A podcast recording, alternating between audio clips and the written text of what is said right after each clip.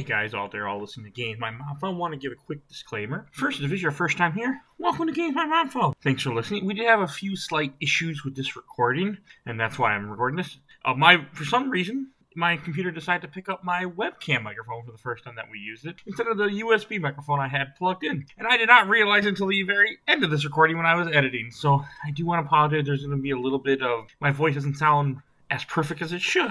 Um, Julian and Justin both sound amazing as uh, as always. So definitely do take a listen to the show. Hey, I hope you can enjoy it. I just wanted to put this quick out there that if it's your first time, normally we sound better than this. Normally I don't have all these technical issues, but hey, it's podcast. And now on to the show.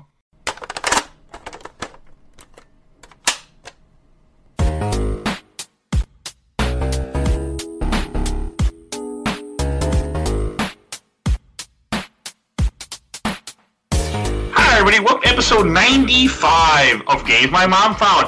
I am Mike Albertin, and who's. I got nothing. Who's traveling the galaxy with me tonight? We'll go with that. Michael Kaidan Hughes. Good. Shepard. This is Julian Titus from the Nerds Without Pants podcast. Hi, I don't I don't like introducing myself. Why do you put so much pressure on me? This is weird and I don't I don't agree with it. uh, hi, I'm I'm Justin Hamm. I'm also from the Nerds Without Pants podcast. I'm also on a, another podcast that I have I, I can't talk, it's very early. It's called Clickbait Update, where I talk about um shoes and shit with my sister. I don't I don't know what it's about. It's not about You anything. internet the online and click on the things at the bottom of the page so that they don't have to. See, that's how you intro a podcast. See that? That's how you do it. You do all the work for me. I don't Okay. like this having to do all the work. It's weird. I'm sorry. I thought with you hosting your own show that you would be able to handle it. I, I No, I'll, I- I'll, I'll hold your hand for the rest of this I, show. re- Is that I realize when you give other people con- like their own intros, it doesn't work a lot of times. like I, I tried it once on my show, and that was well, I tried it for like a couple weeks, and then I very quickly realized, no, this is not gonna work. It's worked 94 times. Give it a sleeping Justin the, the mic. I'm, I'm not so sure about this 95th time, but it's worked before. Yeah. Let's talk about space bullshit. um, what kind of drinks do you think they have in space? I, I like to think they have um, very many orange drinks. I don't know what kind of oranges there are in space, but I'm sure there's some good ones. Um, Space orange. Yeah, well, better than space orange. We can do better than that. Come on, like it's it's got to be like Tanger orange, and they're like breeded on Asari home worlds, and they have like tentacles on them. And Wubba, Okay. Wubba fruit. And um, before we go too far, two things I want to get out there real fast. Well, three things actually. Uh, first, I want to say we are on YouTube now, so please subscribe to us. I need that first 100 subscribers so I can make a custom URL. So definitely do that if you enjoy the show. Also, tell a friend, tell someone that you enjoy Game by Mom and help spread us. All right, and the last thing to say, Mike, why don't you introduce what we're talking about tonight? We're playing uh 2007's Mass Effect. So I'm very Alright. sure. I don't remember what year it came out. If It, only it was it was There's no distinctly way to tell. 2007. That that was the that was the year that restored my faith in video games because I was actually planning on sunsetting my love of video games around that time, and then it was a double whammy of Mass Effect and Bioshock that kind of I was like, oh, yeah. oh, games are actually getting really good. Okay. And then I, I and now I just realized um, you're, I'm not getting out of this shit. Like this is just going to be what I do for the rest of my life. I know If only, the we'd, if only we'd done a two, 2007 episode, Mike, I'd probably remember that. Yeah. I was going to say, you know, this is a close shoot I was doing. Say, did Blood Omen 2 break you? Is that what it was? Played No. that game? No, we did that 2007 topic episode, and I'm pretty sure we talked about Mass Effect, but that was I forgot we even did that episode. I didn't even get the joke that you were going with. Just That's actually the reason that I'm here because you guys were talking some mad smack about two thou- about Mass Effect, and I was like, oh, uh, I I need to be on this show. no recollection of that event. yeah, I don't remember any of that. No, I'm, I I was say, there too. well, yeah, no, I'm, I'm glad you picked Mass Effect. Like, I remember liking it, and I think I must have fell in with the crowd where people were like, "Oh, it's a bad game," and then I replayed it, and I went, "There is absolutely nothing wrong with this game." I'm gonna get that out there right now. For me, when I played through it just a couple weeks, two weeks ago, I did not have one moment where I was like, "Okay, the Mako did piss me off a couple times," but I blame oh the key. yeah, I, there's a rant brewing from me about the Mako that's just been boiling for weeks now and simmering within my the pit of my soul um, that I'll get out. But but that's really it. Uh, the, most of the other stuff. I mean, I have a few minor things here and there, but that's about it. How did we? I played on a keyboard. I couldn't get my controller to work on my PC for Oh this game. wow, I'm sorry to hear that. No, I, I pl- It works okay. yeah, I played it backwards compatible on the Xbox One X series L. I would I have don't- back from on my on my Xbox One, but my Xbox One right now is currently a brick because it just stopped working one day, and I have yet to fix call it in. Oh, Mm. I'm very sorry to hear that. Yeah, I was I- really bad. I, I really wanted to try it with the back compat on Xbox One X, so that's what I ended up doing. And the cool thing is that um, it loads faster. Other, I mean, obviously the elevators you can't do anything about those, but like the actual like loading between areas uh, is a lot faster. But I did notice a lot more glitching this time than I have in the past. And and for you like just to let people know, like this was my eighth time playing through the game all the way through, so I'm very well versed in the glitches of Mass Effect One. Yeah. And I was like, oh, th- it's freaking out a little bit more than it usually does. I I can only think of one game breaking bug that I ran into the entire game, and it was on uh, Ilos when uh, you're I can't remember ex- I remember exactly where actually. No, it was you get this little like hologram message, and then I went down this thing, and then my character was completely stuck in the geometry. Just Mhm. I, for no, there was nothing there. It, they were just stuck. It Yeah. would not move, and like you, like you could jump, and they would do the infinite jump thing, and like it was like, well, looks like we're gonna have to replay that section because uh, it's uh, they're they're not getting out of that. It was that was the end of their that was that's how their journey ended that day. It's less yeah. buggy than Avengers was last year or this year. God, This is year, it it really this just year. this year? Hey, it's okay. For some people listening to this episode, it will be last year, depending when they hear this. remember, Yeah. remember when Marvel's Avengers came out four years ago, and by that I mean just three months ago.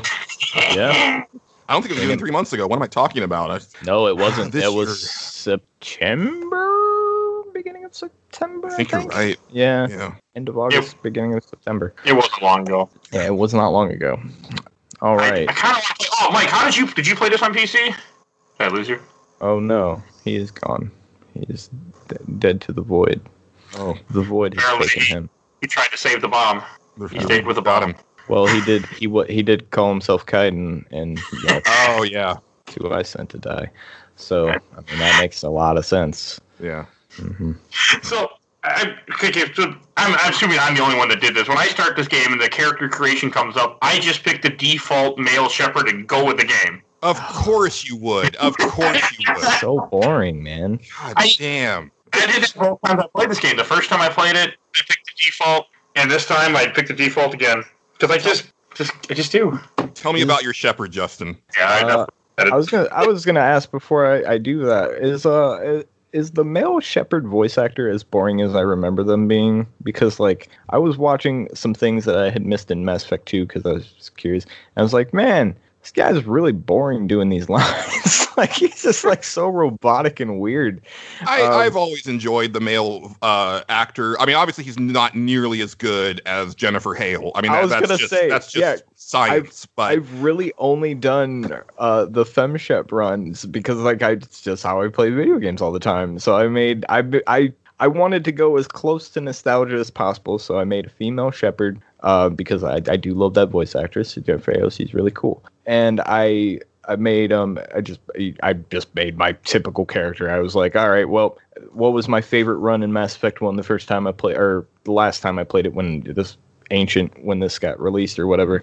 But I was like, yeah, I I, I just made that character again. It was uh, the biotics. Uh, I believe it's uh what is it Vanguard, whichever Mhm. one the biotics and the shotguns and the uh, Yeah. pistols and that yeah that was that was my favorite playthrough. So and I think. I- I think that run was a renegade run last time, but I pl- I'm playing ultimate good guy through all of these games. Like you make no bad decisions on this on this shit. All Paragon all the time. So I guess that's my character. They they I, also I, I will say this: all the hair in Mass Effect sucks. All the hair options, fucking, they're all terrible. That's weird. My guy's always bald. What are you talking Yeah, about? I mean that's fine. Like okay, male options probably fine because they're no, they're short. they're not. They're not great.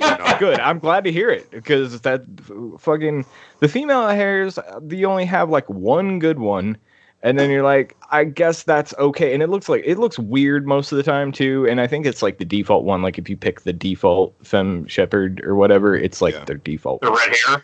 Oh, Uh, right? Yeah, it's it's, weird. It's, it's like the shoulder length one is decent, and then if you want to do the Captain Janeway bun on top, that one is the only other one That- that's like so so. that one's okay. I like I like the short hair one. There's like one where like they got bangs in front of the face. I I, I dig that one.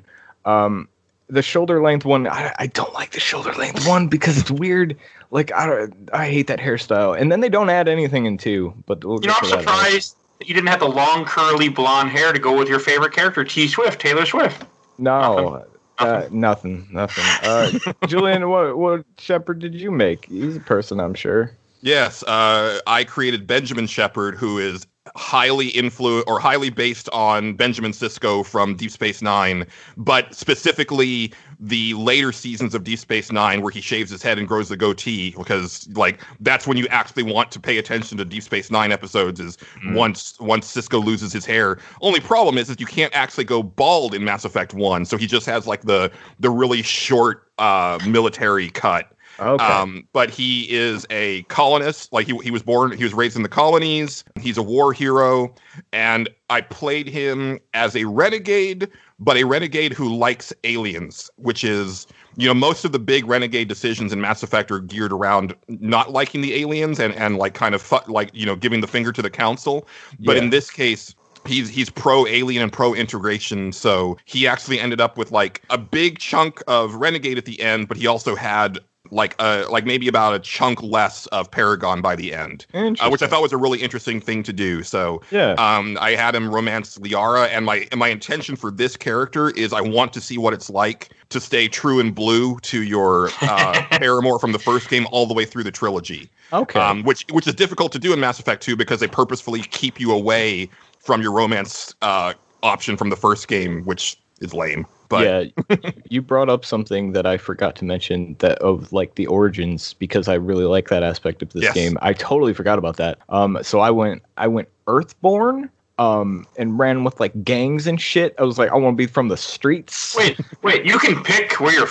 Yeah, if you create a character Oh, from scratch, yeah. Mike, I was like, what are you guys talking about? Like, I never saw that option. it, it's a really cool RPG thing that this game does, where it lets you pick your backstory and different it, it affects your dialogues character. and stories will happen based on what you pick. Uh, so I did that one, and then I had I picked the other. The second option was like, how did you become like Shepard or whatever?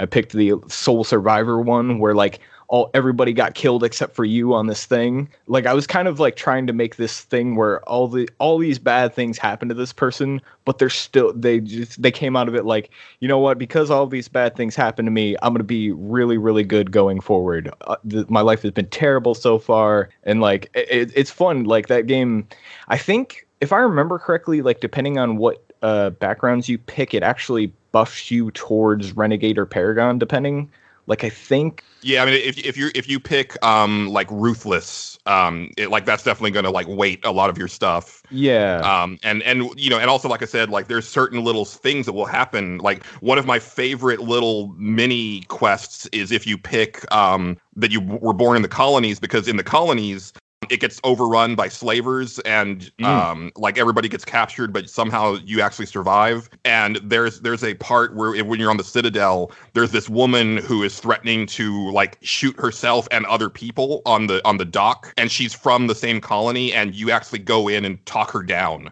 yeah That's cool. It- it's it's a really and it's, you can fuck it up too. It's a very tense type of Oh, yeah. moment, and uh, it again it well not again, but it's where your speechcraft comes into play, which is one of my favorite parts of Mass Effect One, as, as well as like putting points into charm or intimidate is like really important and really beneficial to you.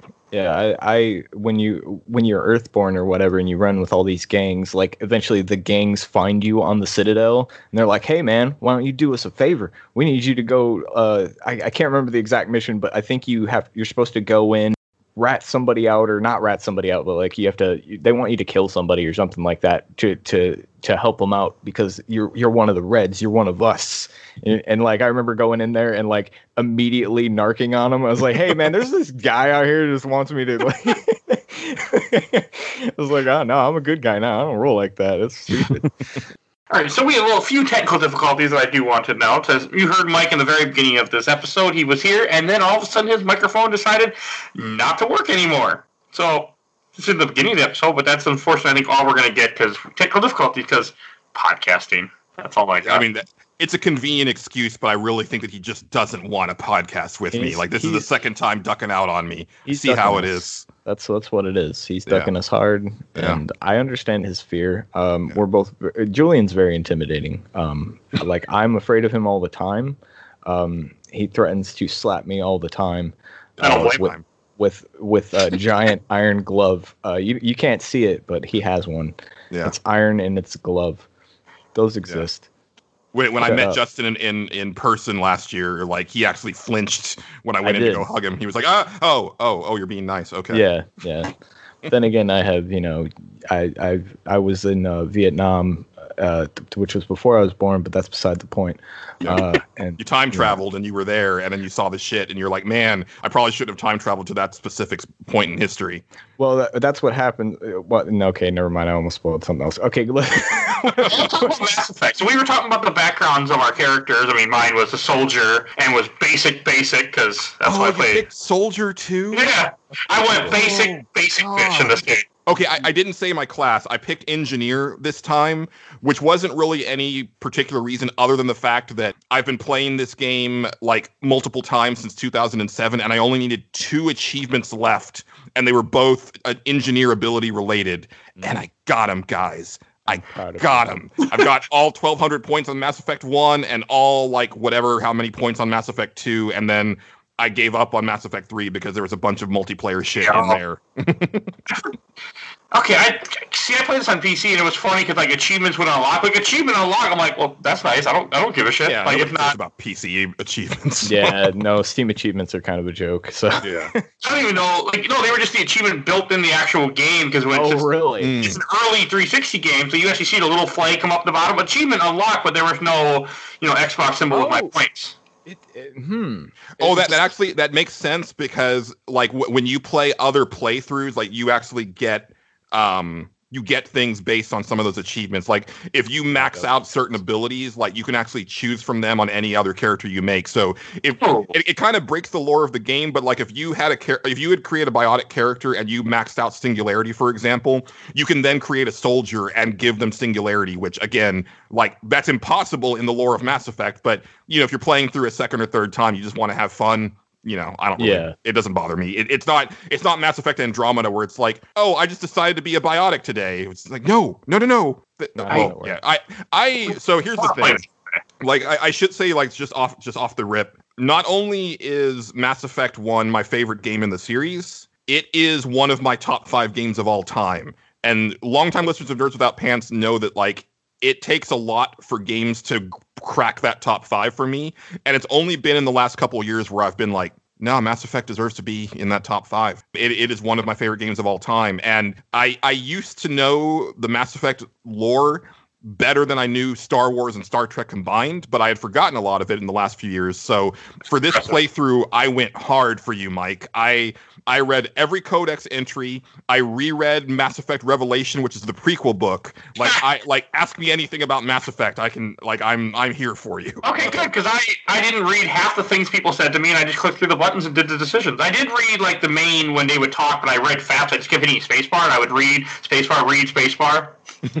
so I was kind of in a rush to play this game, partly because of podcast and, and my time and my, my, my, my time constraints I make for myself with the show, but pa- partly just I've already done it once before, so I kind of like just enjoying. And plus, I was really enjoying the gameplay. Like I did not want to stop just shooting people and running around. Like I was having so much fun. And I know a lot of people like will hate on this gameplay. I had no problem with it at all. That's It bothered me. so. How are you playing it though? Uh, easy difficult, easy difficult. No, no, no, no, no, not that. Like, like I actually. So this time was the first time I ever played Mass Effect One on easy, which that ended up being like a detriment for me, just because I usually play it on like the highest difficulty setting, just because I, again I've played it so many times, Mm. um, and I end up blowing through the game in like almost half the time that I normally take on it. But I mean, actually, like, so you're in a in a in a counter. Like, what are you doing? Um, Uh, usually, if I can get away with it, running at them and shooting. I don't cover sometimes, but on easy you can get away with a lot. Plus, my guy had I maxed out armor, I maxed out those kind of stats, so he could take a beating before he go down. interesting, because That's played very tanky.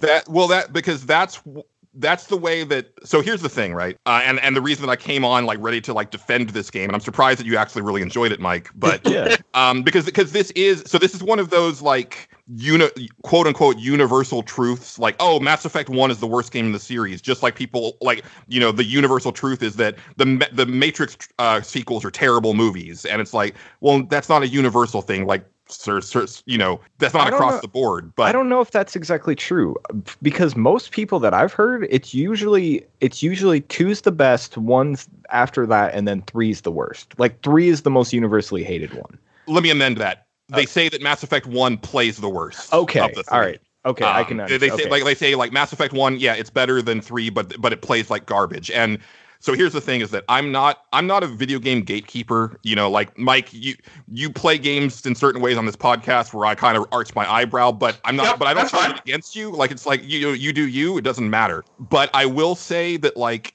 people who hate the gameplay of this game, you're probably playing it wrong. But that's not your fault it's not your fault because the the game has like a horrendous tutorial or lack of tutorial I was really gonna say, what tutorial are you talking about? it, yeah, they tell you how to really like doesn't. fire your gun and get into cover, and that's really about it. Yeah, Um, I was, I was, so the first time that I ever played this game, I got halfway through it, and I was like tolerating the combat, but not really enjoying it. And then I, I reread the instruction manual. And I was like, oh, that's what you're supposed to do, because the way that you're really supposed to play Mass Effect One is you need to be pausing the game and selecting abilities, and like, you know, really, like you can get so strategic with this game, and that's that's why I love playing it so many times. Is throughout this entire run, I would I was cackling like a madman at the shit that I was doing to enemies because like you know so like the Geth Colossus is like the it's like this four-legged like giant laser tank, right? It's, Yes. it's kind of like a mini boss in the series. I got to a, to one of them like later on in the game. It never got to do a thing because I had Liara like pop it into singularity and then i had me and tali both had like overload so we like shredded its shields and then i started to like pepper it with fire and as it started to fall then i had liara uh, do lift on it. So it was still up in the air and it was still in the air after it was destroyed it was just like floating in there and i was like that's fucking great. You know, i love this game.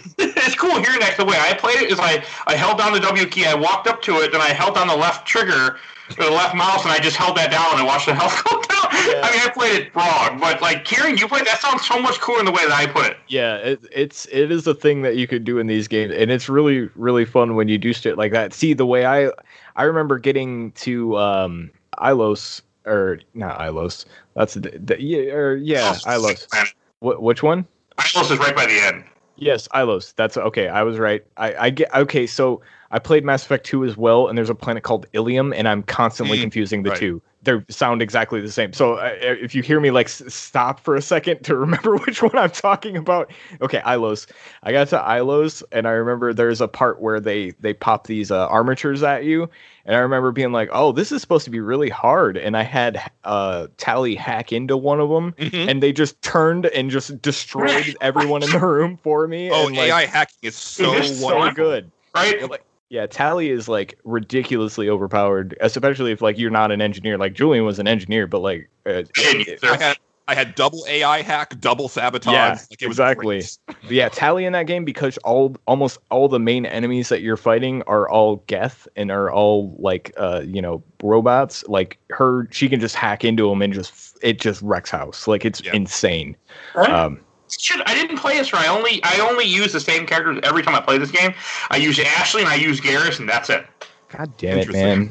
Crazy, crazy. I know. I mean, again, hearing like hearing the way Julian described fighting those me- tank things, where me was just holding down a button and walking in circles, sounds a lot cooler. Yeah, yeah man like like and, and there you know there there's a lot of different strategies you can employ like when you're playing on harder difficulties like you definitely want to be using stuff like um sabotage or um like dampening to do like damage over time and you want to be you know if, if you have a biotic that can do stasis like that basically just like stops an enemy you can't do any damage to them but it takes them out of the fight for a bit so if Yeah. you get into a situation where it's like here's two krogan and here's a geth juggernaut let me stop that get well let me let me ai hack the geth juggernaut and then stop this krogan in his tracks and then we'll focus down on the other krogan because krogans are really hard to kill and then once he's down then we can focus on the other krogan and then by that point the ai hacking will have worn off and then we just biotic the shit out of the the Geth Juggernaut, and then Bob's your uncle. You're done. That Uh, sounds Yeah, and like all all the like abilities that we're talking about get really so so we were talking earlier like, you know, two's widely considered the best gameplay wise. Like when you jump from 1 directly into 2, it is a jump. It is, is a super it is jarring. a it is very very jarring. It it goes really really cover shooter, which is fine, but like it nukes it, it nuke is the wrong word. It it kind of nerfs nerf. Nerfs, That's the word yeah. I was looking for. It nerfs a lot of the powers to where like they're not nearly as interesting. Yeah. Like lift in Mass Effect One, like a lot of the or Mass Effect One is really awesome. Like you you hit it and the guy goes floating, and that's cool. Lift in Mass Effect Two sometimes just doesn't do anything. You just it just like it you just watch it just bounce off. It's like, all right, why do I even have this? It's stupid. Now eventually you can power it up to where it does stuff and it's fine. And there's like a few extra things here and there and two that are pretty neat. Like I like Shockwave. I think that's pretty fun. Like, but it's really only later in the game that it gets fun. And like the fact that, that in like Mass Effect One, you can just you can kind of like, hey, I'm not good with the the assault rifle, but I can still use it. It's fine. Mass Effect Two, they just go, no, you just don't use assault rifles. You're not allowed. Don't. don't Okay. I, so you, I was as a soldier, I could use all the weapons. You, I only really use assault rifle because I like it better. that makes sense. Oh, um, Oh. Mike rejoined the call. Is it working now, Mike? Mike, You tell me. you're quiet, but I can fix. I can work with that. Yeah, I can't do anything about that. That's fine. Level later will take care of we you. definitely hear you now. Yeah. Uh, it's different headset. So we got Mike back. So I just to avoid my earlier disclaimer that I said that we lost Mike, but I'm going to leave it in because I want you to know how much we love you guys, and we have suffered to record this episode. Justin Julian woke up early. Mike had to go through two microphones. What we do for us here. Been, I'm drinking a something. Monster Papillon. I don't know what that means. But you're you're really trying to suffer today, huh? Yeah, it, it, well, it has about lots of butterflies on the on the can, so I'm thinking that's um, a very positive. So uh, anyone wants to poison Justin, just put a bunch of butterflies in the bottle of poison. It'll- it Yeah. might- I'll drink it. It's fine. So Mike, did you kind of we? So we've been talking about the different abilities and how we were playing the game and how I played the game wrong. yes. I think I played the game wrong. it sounds like something you would do. Like, I mean, I'm, hey, I'm the kind of guy that would play Resident Evil 2 with infinite ammo because I can. Just fuck that game. I guess I was only a step fun, above you because instead of uh, just the default default Shepard, I was default Fem Shep. So Okay. Some of us are creative, unlike Justin and Julian. Shaking my head. I I- just, like, you have so like infinite options. Like like I've played Okay, this okay, game okay, okay. eight like eight times, and it's been different every single time that I've played the game. so when I say I played default, I mean that I was just the default uh, look. Like I wasn't. I didn't select like Jane Shepard or whatever the thing it prompts you with. So uh, I was an adept. okay, all right. He's not like me. He actually cares about the character creation. Where I'm like, oh, look at that. I'm basic pitch today. That's me. And then Mike said he was going Paragon, so I was going full Renegade, which was a lot of fun actually. Nice. It's been a while. Hey, Julian, I don't think did you say what you went for in this? Did you? Because I know Justin went Paragon, like pure Paragon. Yeah, my character is he's renegade, but but he likes aliens, which you know, so you end up getting like a pretty good split of Paragon and renegade points that way. And I gotta say, like you know, I know we'll get into the story here a little bit. Like having re just reread the the prequel book, and then also just through the lens of like you know politics lately, Mhm. humans fucking suck in the Mass Effect universe, and Yes, they they are do. wrong. And they they are whiny children that don't deserve half the shit that they get from the council, and the other species are right to be angry. Um, and it, it Yeah. really sucks. Yeah. more so than Udina. Like he's the personification of that exact thing you just described. Yes. He's such a whiny bitch. He's Yeah, a. I don't like him. Udina is the. Uh, oh God, what the hell's that word? he's the human ambassador. It's also an ambassador. I was like, I know the word. I know it's there. It's there. I know it starts with an A. That's all I had. Okay, he's the ambassador between the humans and the Council of Aliens. I'll do a hmm. very quick rundown, and I'll let Julian do the more detailed and fix my errors. So Mass Effect takes place, what, 500 years after where we're at now, I want to say? That's about right. 2140. So, 21 something. Oh no, yeah, you're right. Yeah, it, it yeah. Sorry. years, 20, 20 years. I Yeah. so it takes place. You know, we, we became the, the Space Marines became a Space Force became a real thing, and eventually we end up meeting other galaxies. they meet other aliens. They find out these thing called mass relays, which are let you travel from one galaxy to the next. so essentially warp speed but faster. And were built by someone else. They use them. They meet other aliens. The aliens are kind of letting them join into this whole federation of aliens and planets.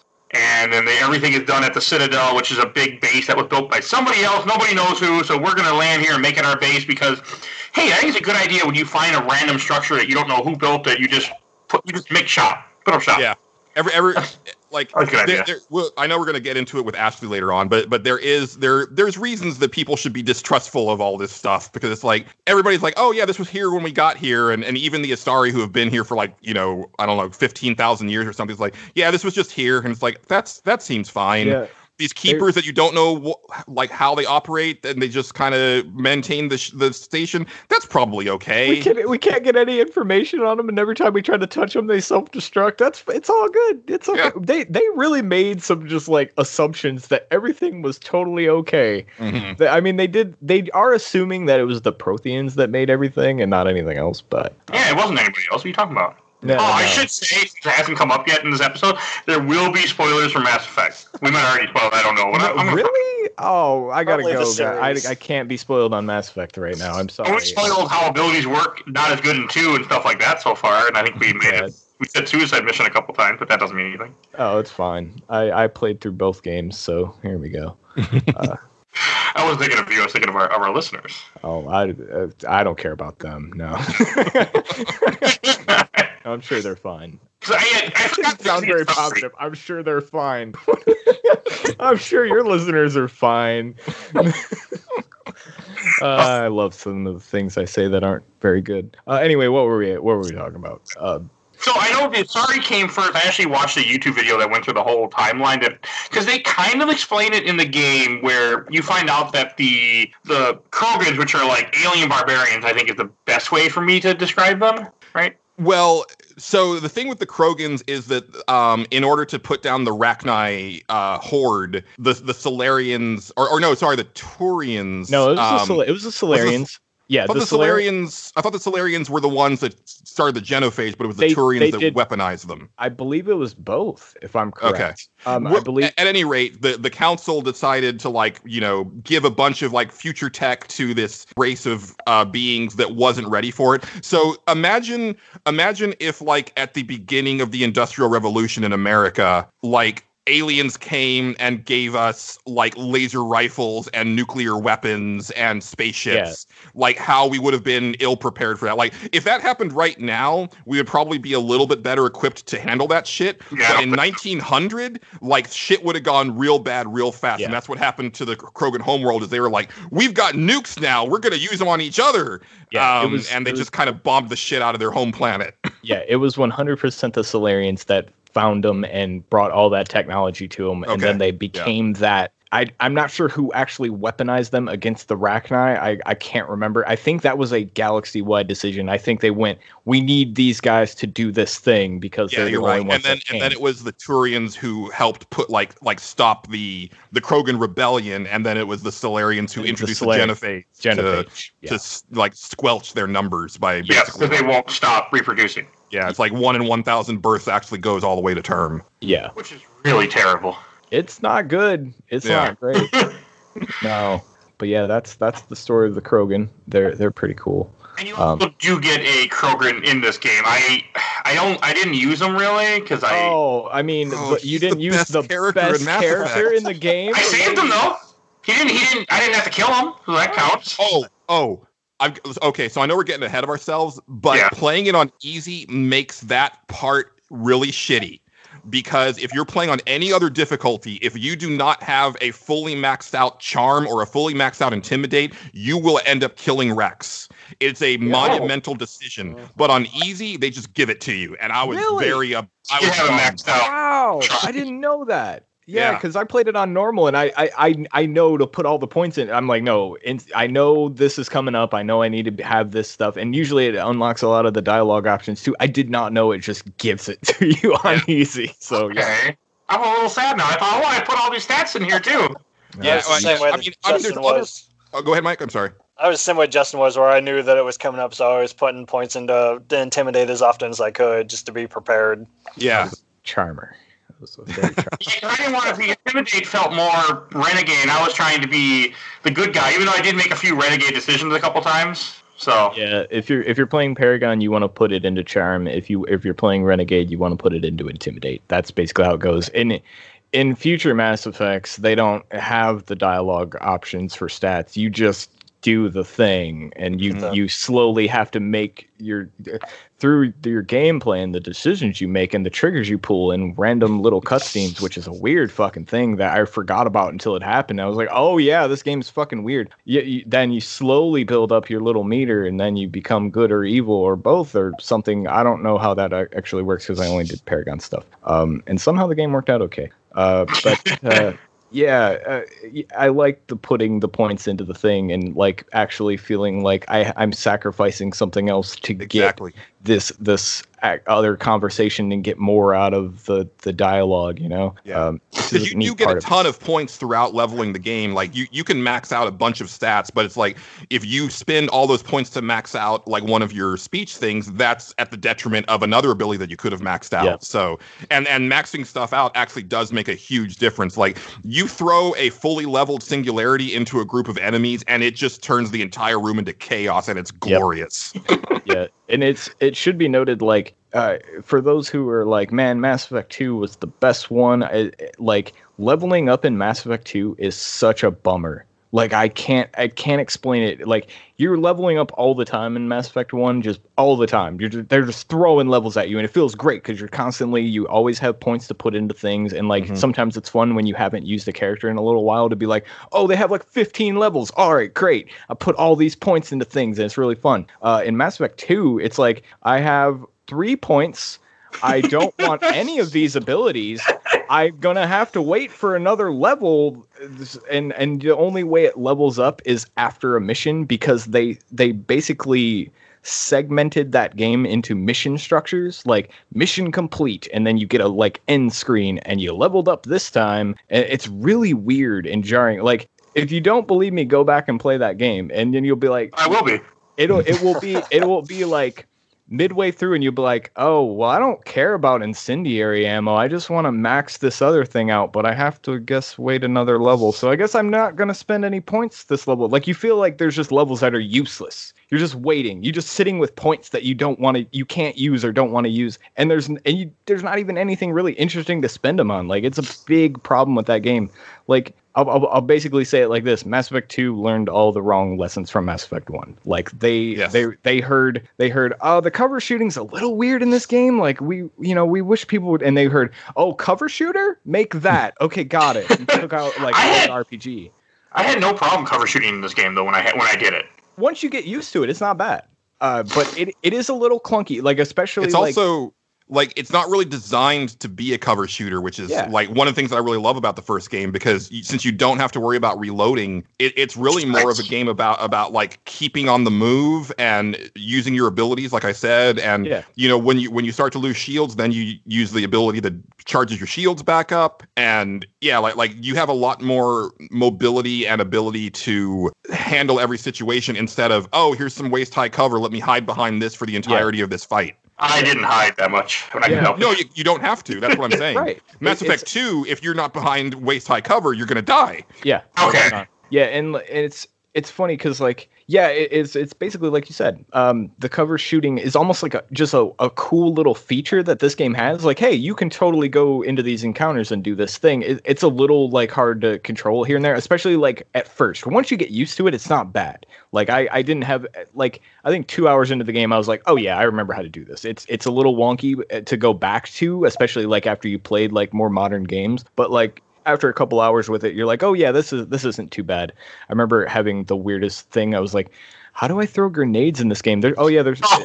and I, and I was like, oh, it's the back button. Yeah, oh, It's, it's You don't, want, you don't to, you don't want to do the grenades. It's the R key. you only have you have to do it in one mission if you're Paragon. Uh, You have to. You uh, Athorian. eh.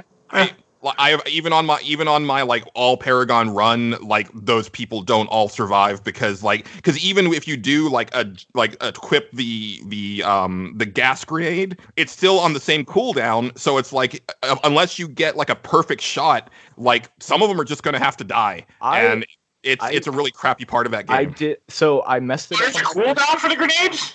Oh yeah. Yeah. That's why I ran out of grenades. I, s- I saved two people. I said, oh, I'm out grenades. I shot everyone else in the face. Yeah. See, I I it took me two tries to do the Thor the Thor save the Thorians. We'll get to this later. It took me two tries to do it. The first time I can't. I, I think one of my teammates just shot one of them like randomly or something hit him, and I was like, "Oh, that sucks." And then the second time, I just like kind of like laid back, w- waited back, and then I was like, "Okay, I'm gonna take my time and I'm gonna hit these motherfuckers with, with these grenades." And I did it, like nailed it, like first try, knocked it out of the park because I'm the the superior pro gamer on this podcast. not not bragging. Um, but I played it on normal. They played it on easy. So you you you be the judge. You're more focused than I am. Yeah, exactly. Um, but yeah, no, I, I didn't have. That was the only time I used grenades, though. I think I'm. I keep thinking I might have used them one other time. I yes, yes, I did. I threw them at this one Geth at one point because uh the Mako is a piece of garbage. Again, that rant is coming soon. I like the Mako. Besides the controls being on a keyboard, I had a hard time. I'm going to blame the keyboard. I will we'll get there shortly. One thing I do want to get because the story beat that I don't completely know that probably in the book. So I'm going to ask Julian. The whole thing with Saren and when he finds the Reaper, um, finds Sovereign. Is that in the book? Yes, um, it, it's it's not revealed until towards the end of the book, but basically Saren finds Sovereign, and it's about it's about ten years from the end of the first book to the beginning of Mass Effect One. So Uh, it, it's interesting too because you definitely see that like the scientists who are working on this discovery, they don't know what it is. Like they're definitely indoctrinated right away. But somehow Saren is able to go. Like, I think it's because he limits his exposure, but he's able to survive like over ten years with without getting completely indoctrinated. Now. One thing that I think the game doesn't do very well is establish Saren as a bad guy, which the book does extremely well yeah. because even when he's a spe- when even before he discovers sovereign he's a specter he is like the worst of the bad cops like he does not give a fuck like Okay. he, he he will kill anybody and everyone in gr- in service of the greater good and um he he is a cold-hearted motherfucker who also he he's got he his in the first contact war with the humans so he completely hates humanity Oh, and they never hates, mentioned that. yeah. what's that yeah they don't They mention never that and mentioned that game also at all. also the whole reason that he's doing this is because not only does he want to stop humanity but he wants to get revenge on the council who gave humanity a bunch of concessions after the end of the first contact war because basically basically the the council was like hey turians you fired first so now you have to pay all these reparations to these Ah. stupid dumb Oh, that pink sounds very familiar to history there, huh? Yeah. Yeah. Um, and and uh, so so Saren has a big axe to grind against br- really everybody in the galaxy. But also like when you first see Saren in the game, he's clearly already like gethed up. Like he's got like parts of like Geth like in, Yeah. you know in his body and it's like I think they were supposed to not show that until later but maybe they ran out of time to like model him normal because like when you see him later on in the game it's supposed to be this thing like oh like you're with the Geth now or whatever and it's like but you you can tell at the beginning he's got a fucking robot arm with like Yeah. cables stuck into his Yeah. head. His He's LED already teeth. joined them. Sorry, Right. Mike. what did you say? He's got his LED teeth in there too.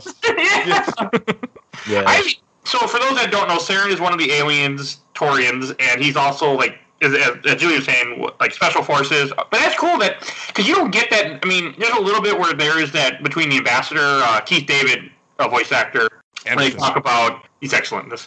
Where they talk about like how he worked with Saren, doesn't like Saren, Saren doesn't like humans, but they never really like you don't get. They, they could have easily put little lies. There's so much freaking talking in this game too. We haven't even really completely mentioned yet. They don't ever say anything about that. Yeah, it, it's it's kind of a bummer. Uh, and also like when Anderson says like, "Oh, well Saren like I was supposed to be the first human specter, but Saren like gave me a bad report." That's kind of true, but it's another thing where like in the first book, like humans uh they they were working on like an AI program which is like that is the one forbidden thing in in council space is you do not fuck with AI because of the Geth, right? Um but humanity was trying that because we're idiots. Um and and so eventually, like the council finds out, and not only does the human ambassador in the book somehow get away with just getting a slap on the wrist, but then she makes a demand of the council to put a human to, to evaluate Anderson to be a human specter, and it's like you know why you don't get Yeah. you don't get to do that. But it so it's not the council deciding that they want a human specter. So it's like when Anderson says that like his spot was blown, technically it was, but like the council wasn't ready to really un- like adopt a human specter until you get to Mass Effect One. Yeah. he- Okay.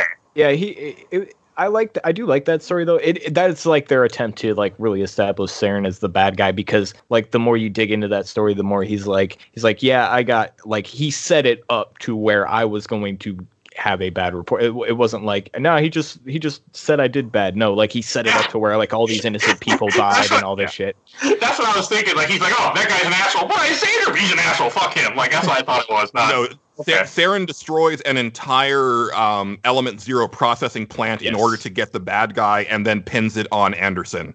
Okay. Um, and, and we're talking about like like there are a few like um like mercenaries in there but it is 99% innocent workers and fa- and, and their families. Like it, it's women children and spouses and workers that are just trying to like make a living and he kills them all. Yeah, yeah, that's, Okay. that's his like big character reveal. And then like the the other thing that I guess they try to do character wise, I mean they do some stuff on Virmire, I guess, um, just to make it see how seem how far gone he is now. But Later like, on, yeah. Like, yeah, when, when you first meet him, there you you meet like because you get the the uh I forget his name, Nihlus, uh, Nihlus, the yeah. the uh Nihlus the first specter that you have on your first mission, and he's and he goes in and, and like he's talking to he's like, oh Saren, I didn't expect to see you, and then he shoots him or whatever, and it's it's like it's the most dramatic bad guy pose ever. Like, oh, shoot him in the back because I'm a bad guy. Like that's that's really like the most characters characterization Saren gets. that's what makes you know Saren's the villain because this guy's like, oh, it's good, you know, like he makes that, like you just said, and he shoots him.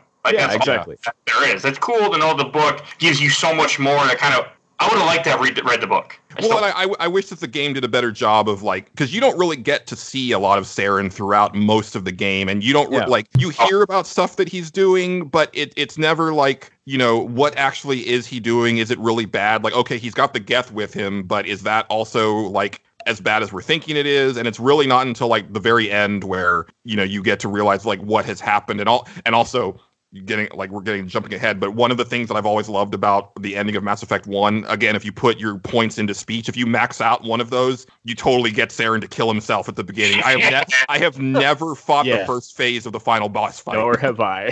There's a first base. Oh, there's a yeah there's a first phase if, if you don't if you aren't able to get him to shoot himself in the head yeah. oh, um, I was watching. Since we've been we've been bringing the Geth a lot. Mike, do you want to explain what the Geth are, kinda? Uh, the Geth are machine people. Okay. You're, you're clearly asking the right person. Uh, The- they're like a, the uh, kind of hive mind, right? yes. They're Borg, except they're robots. Yeah. Yeah, they- they they're were- they're so the thing the thing that I love about Mass Effect is that it's kind of like a love letter to science fiction in general, and so the story of the Geth and the Quarians is straight up Battlestar love it. Galactica from 2005. Oh, I I wish I knew what you were talking about, other than I know the names you said. I've never watched it. It's one, it's one of those gaming. It, it, it was on, okay, I have a quick rant. It was on Netflix. I started watching it. They took it off Netflix, and I've been and I haven't watched it since. And I really, really want to get into that show one day. Okay, that, that's fair, but but so you know the basics. It, so Yes. So the, the. The Quarians created robots in order to help them with their daily life, and they weren't AI. Like they, they specifically made it to where they couldn't learn, but they still evolved to the point where they could. And then the Geth overthrew uh, the Quarians and kicked them out of their their home planet. And so since then, for 300 years, the Quarians have just been living in a uh, like a fleet, Yeah. and you know as their ships like you know decay they rebuild them and then they you know they buy cheap ships in order to like you know replenish their stock and they've Quib, just quib. been on the run for 300 years Oh, Wow. All, all praise the Qwib Qwib. Oh, that's the best part of Mass Effect 2. you get to go on their little flotilla, and the, the, you meet this guy, and he's a real dick. And you're like, "What's what's what's the deal with his last name?" And they're all like, "Oh, you should not have asked him this." He's like, "Yes, I'm a member of the Qwib Qwib. We can't change the name of the ship." So all the Quarians have the last name of what ship they're on, which is pretty cool. yes Um, Okay. And yeah, it, the I like the Geth. I love you get a little I bit more too. of this in two, eh, but you do get to hear. I, I know Tali like will tell you a lot of stuff about the Geth um, if you ask her, and I know she mentioned. I think she mentioned this in one where like I never The- brought her on. there's a, well no it, it- you just talked to her on the ship. Um, Yeah. I didn't do that. She, uh, I didn't talk to anybody. you played the game so wrong. Um, I but know, I- anyway, I rushed it. You talk to Tali on the ship, and she talks about um, you know, the Geth and and how they, you know, gain sentience or whatever. And there's like a moment where like they ask why why they're alive or something like that. And like in Mass Effect 2, you actually get to hear the exact moment that it happens, and and then like it, because you you actually like recruit a Geth, and and it's that's a really cool thing because he, uh, Legion from Mass Effect 2, he's like they- they're like, is this the the first reco- uh, actual in- instance of this happening? Like a Geth asking why they're alive and what their what their purpose is, and he's like, no, this is just the first time somebody got scared when we asked it, and it's like, Mm. oh, that's that's such a cool. I don't know why I, that line gave me chills when I when I heard it, but that Well, Geth are it- cool.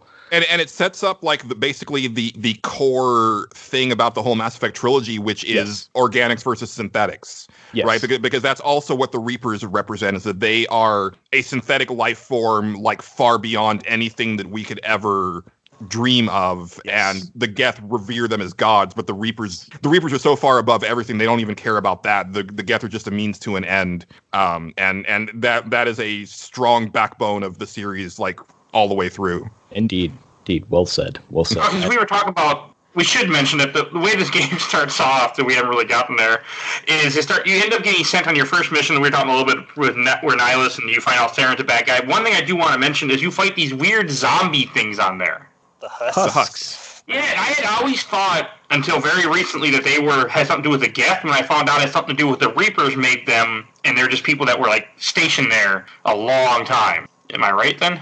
Um, i think that's geth technology I believe it's a bit of both. I think it's Geth using Reaper technology to turn them into uh, the husks. I believe because because I don't think they have the technology to just make the husk. I think they they like sovereign grants that to them and then they take it down and then they do Okay. that weird skewer thing. I think Yeah. that's how it works. You don't see them often, but you see them a bunch in certain parts that seem like like ruins. So I was wondering maybe there were things that were hidden down there as like a safety measure. Yeah, no, no they're they're they're, they're definitely created like Okay. right before you see them um because like it's, it's like a thing that hasn't been seen up until like that eden prime mission. Like that's kind of the first time that that happens. And there are certain side missions where Yes, I was just like like certain like scientific places or, or scientific uh, research facilities have gone dark. And then you go in there and it's like oh they're all husks now because they were Yeah. they were like researching some like weird technology and then it actually turned them into husks. Yeah, Okay,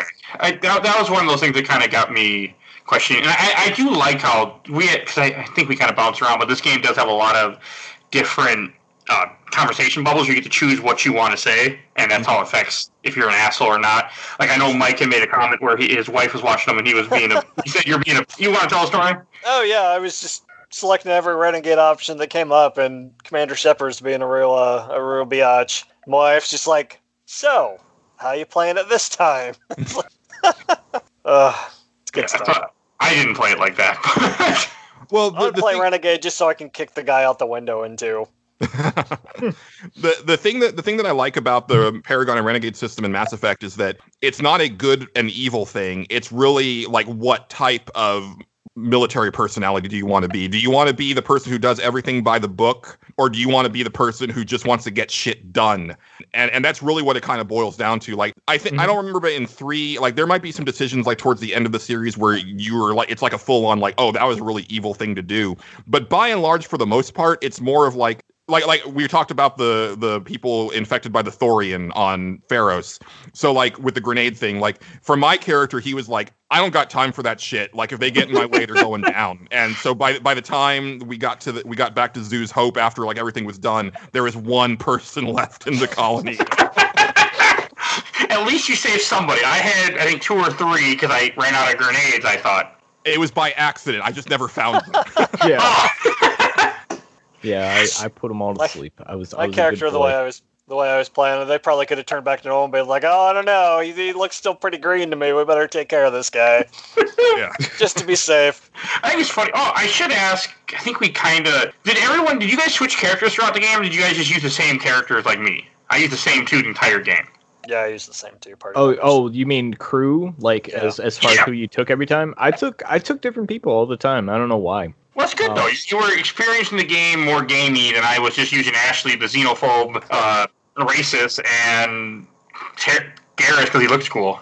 I tended to roll like I, I I do appreciate this about the first Mass Effect. Like there's that those little bars that show uh where you're strong in. I always thought that I thought that was pretty cool. Like because I forgot about it until I Mhm. played it this time, and I was like keeping a lot of those even for a while until I just went nah. Uh, and just was like, I'm just gonna have Tali do all my electronic stuff and Liara do all my biotics because like it's so ridiculous. Eh, that that eventually became my team, but like I I rolled with uh, Rex for a while. I had Garrus in my party. I had it, it just kind of like what was I feeling when I went on this mission? That's who I took, or like Yeah. who was who did I think was important here? Like there there are like there are this was there are a few loyalty missions in here. Not many, I think. I know Garrus has one where you you hunt down this Salarian that he's that was like harvesting people. He was growing organs inside of people Mhm. and harvesting them. So you have to take Garrus for that one. And I forget. Rex has ha- one where Rex you, you get one. his his family armor. Yes, um, that's Tali has and- one too. Uh, it's and it's not. I don't know if it's as important, but Tali has the one where like you you blow up all these Geth bases and then you find like something that she can take back to the flotilla to uh d- like for her For pilgrimage or whatever. Man, I sh- I should have did these. Yeah, you Yeah. should have. Yeah, I you kind of could've. because I was actually upset because I was I was kind of rushing and I got to a point when I, I finished. I was like, okay, I got time. Like I got more time before we do this episode. I want to do some more side quests. And I went, oh no. and they they pay off like huge when you do go into Mass Effect 2 because a lot of them come back up. A lot of this stuff. Yeah, I know I'm actually bummed that I didn't go to the moon and do that side quest. I just did Oh, the main one. stuff. That one is actually you can take that or leave it. it, it- that's just DLC, and it's it's. Is It's- is that it's fine. DLC? Is that the Pinnacle Station? I thought it was DLC. The moon. The moon. I Oh no, the moon mission Yeah, isn't. No, you're I right. was 'cause gonna that's where you get your specialist. That's where you get your Alright. specialist class. Yeah. that's like a pretty important one. Um, Yeah. Yeah. Pinnacle Station is the one that you want to skip. It it sucks. Okay, yeah, Uh, I didn't do any of the DLC. I I seen there was DLC, and I was like, eh, I don't think I need to do that. It's not that. I did it in the old. I did it back then for achievement because I was an achievement whore when I first played this game. These things happen. Yeah. But- Well, and, and that's the thing is so so for me in previous times I, I would stick with like two characters because they had these these awful achievements for Mass Effect 1 where you have to do all of the si- all of the quests with like this character with each character basically. So it's like you have to plan like you're going to do everything with these characters in order to get that achievement. Now, I got I, the first time I had Ashley in my party the entire time because she was like my romance character and she's actually one of my favorite characters in Mass Effect 1. But then other times it's like, okay, now I've got to use just these two characters. So on this time, I didn't have to. I, I had those achievements already, so I was switching people out on almost every mission, and that that's really cool for um, uh, like different um, like like you get different reactions from characters on different missions. Right. Okay. Oh, what were we gonna Yeah. say? I, I went through Eden, or uh, yeah, Eden Prime, and I opened up every locker using the decrypt. dec- Oh my god, decryption skill where you got to do the Simon Says to unlock them. Mhm. And when I got to the end of that, I'm like, I'm not going to take any tech characters for the rest of the game just so I don't do this because I know I'm going to open every locker I come across. Yeah, so I just took spend, a spend Omnigel instead of having to do the minigame. yeah, the mini, that's fair. yeah, the minigame in this one is is fine, honestly. It's, When you go to I mean, two- it's not great, but it, it's, It's not great. but but also like like you miss out on a lot of quests if you're if you're not like hacking everything that you find and opening stuff and Do you do you remember what the minigames are in Mass Effect 2? Yeah, because No. I started playing Mass Effect 2 right after that. I know you do. I'm asking. I want to. I want to know if they do. Do they remember? Oh yeah, yeah, because I started it up right after this too. All right, so all we'll see if Mike remembers. I have nothing. I I didn't even do as I'm looking at all the mini games right now on here. I didn't even do some of these. Okay. Well, I don't remember the bypass. I'll tell you. Yeah, there's there's bypassing. So it's matched the little circuits. Takes. I hate it. Um, it's not as bad as as the other one, which is match up these little weird text looking things and and don't hit any of the X's because that's bad. Does it make any sense? No, it doesn't. But that's what you got to do. It's oh my god, I hate it. And and most of the stuff that you break into doesn't matter because it's just like you got you broke into this thing and you got three thousand credits. Oh my god, you got three thousand credits. It's so many credits. It's Uh, enough, nearly enough credits. Everything in that game's like fucking a hundred thousand dollars. I, I, I do I do love the broken economy in Mass Effect where it's like you will like you'll do a quest a side quest and they'll be like oh well, I'm gonna give you 500 credits and then you're you can like intimidate them or charm them to get more and it's like okay I'll give you 750 and it's like I can't wipe my ass with 750 credits. What are you talking about? yeah, I mean you get most of your money in that game from getting all like the like resources and stuff like that gives you a pretty good chunk of change like and and um oh, and all just just selling off the, selling the all your gear that you drop. Like yeah. I maxed out my money towards the end of the game. Oh, me too. Yeah, me too. Yeah, I didn't buy it in this game. Like I, I get money, but I didn't use it for anything. I never bought a single piece of equipment or anything. Missed out on all the Spectre Master weapons. You missed out on the Colossus armors for everyone. I, I man, my, my crew was rolling tight in that red and black sun. It was, was yeah. all rolling red and black. Basic. I, I did change our equipment a little bit, but not very much. The downside to not decrypting all that stuff is I had the same pistol and armor until Virmire, I think, before I finally got something new from Eden Prime. Yeah. guys are but I was an adept, so I was I was good. But stuff also drops from enemies constantly, like like I didn't get I didn't get any I pistols. Mean, even, they even have numbers at the end of it to be like, oh, this number is bigger and clearly it goes up. I got like the modifiers, but I didn't get any like actual equipment for some reason. Huh. I also I never used the. Did anyone actually like you get different ammo? It said like you can change out your ammo or something. I never.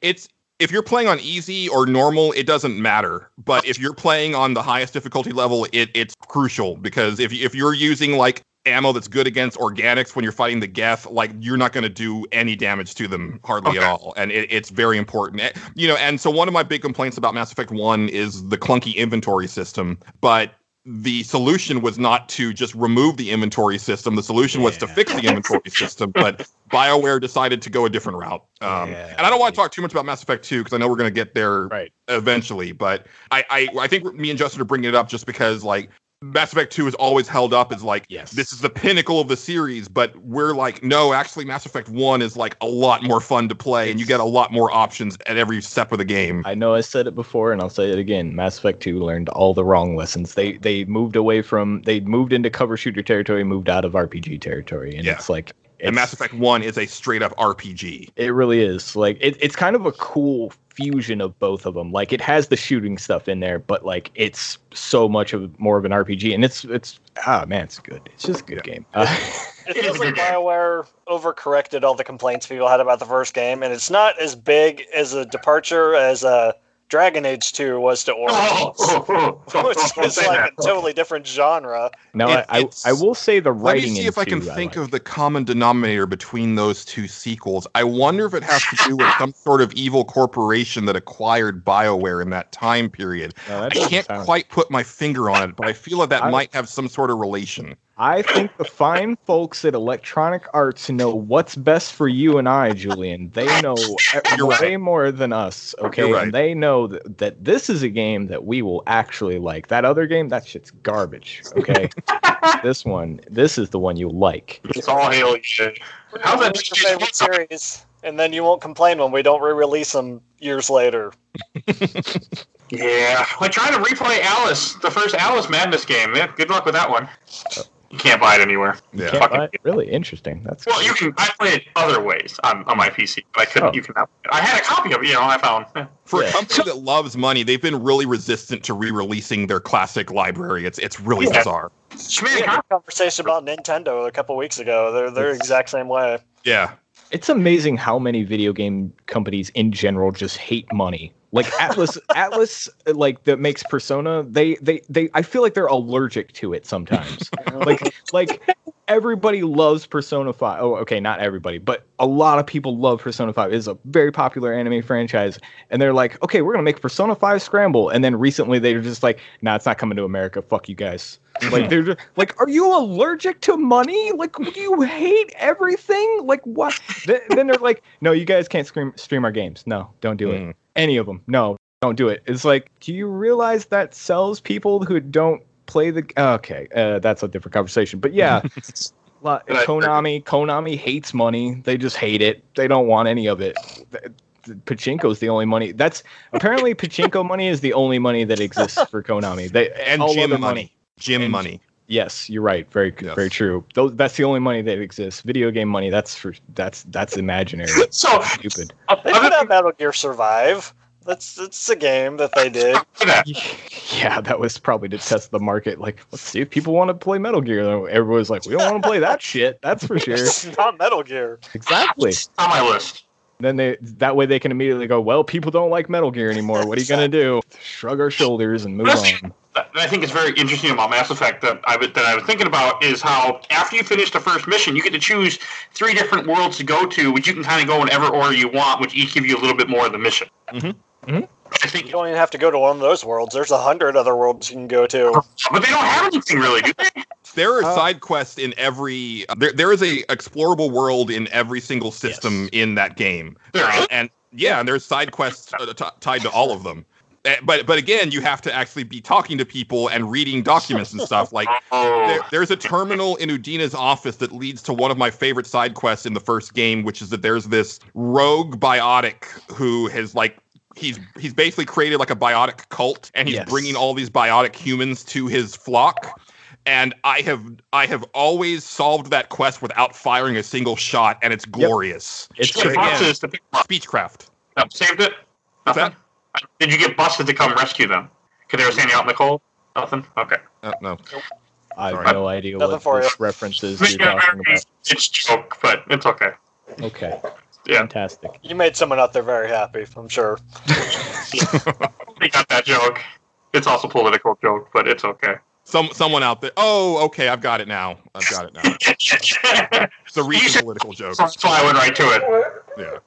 So as you were saying, like, okay, so that's cool. I didn't know there were that many side quests. I, I, I know when I played this game the first time, I did every side quest, I did everything because achievements. But this time, I was just, I was rushing because of my life, and I, I kind of regret it because I really like when I finished when I got into the game, I'm like, okay, I want to go play more, and I'm like, games, and the game was just kind of done. I was sad. Yeah, when Yeah, you're stuck in Ilos. I, I, I missed some stuff this time because I was going a little bit faster than I normally do. There's there's one because so the I mean I, I did every quest that I found, but the one thing that I didn't do this time that I've I've always done in the past is that every planet that I would go to, I would scour the entire surface to find everything on it. And I didn't do that this time, and so that means that I missed one of my favorite little. It's not even a quest, but there is a there's one planet where you find a Prothean pyramid, and if you interact with it, it gives you this huge wall of text. And it's basically the episode of Star Trek The Next Generation where Picard gets zapped by that probe and he lives an entire lifetime. Oh um, yes, It- with the that, that happens to to Shepard, and it's only through text, but I was like, that is the coolest thing. And Yeah. it's always one of my favorite things to find. I didn't find it this time, and I was sad. I don't think I found that either. I, I, I am guessing it's like like really hidden on something, but like I know I found a ton of those like Prothean pyramids on planets and shit like that. But Mhm. I, I tended to just open up the map and go to points of interest a lot of the time. That's what I Uh, did this time. Where where yeah. in the past I would actually just like make a complete like you know Yeah.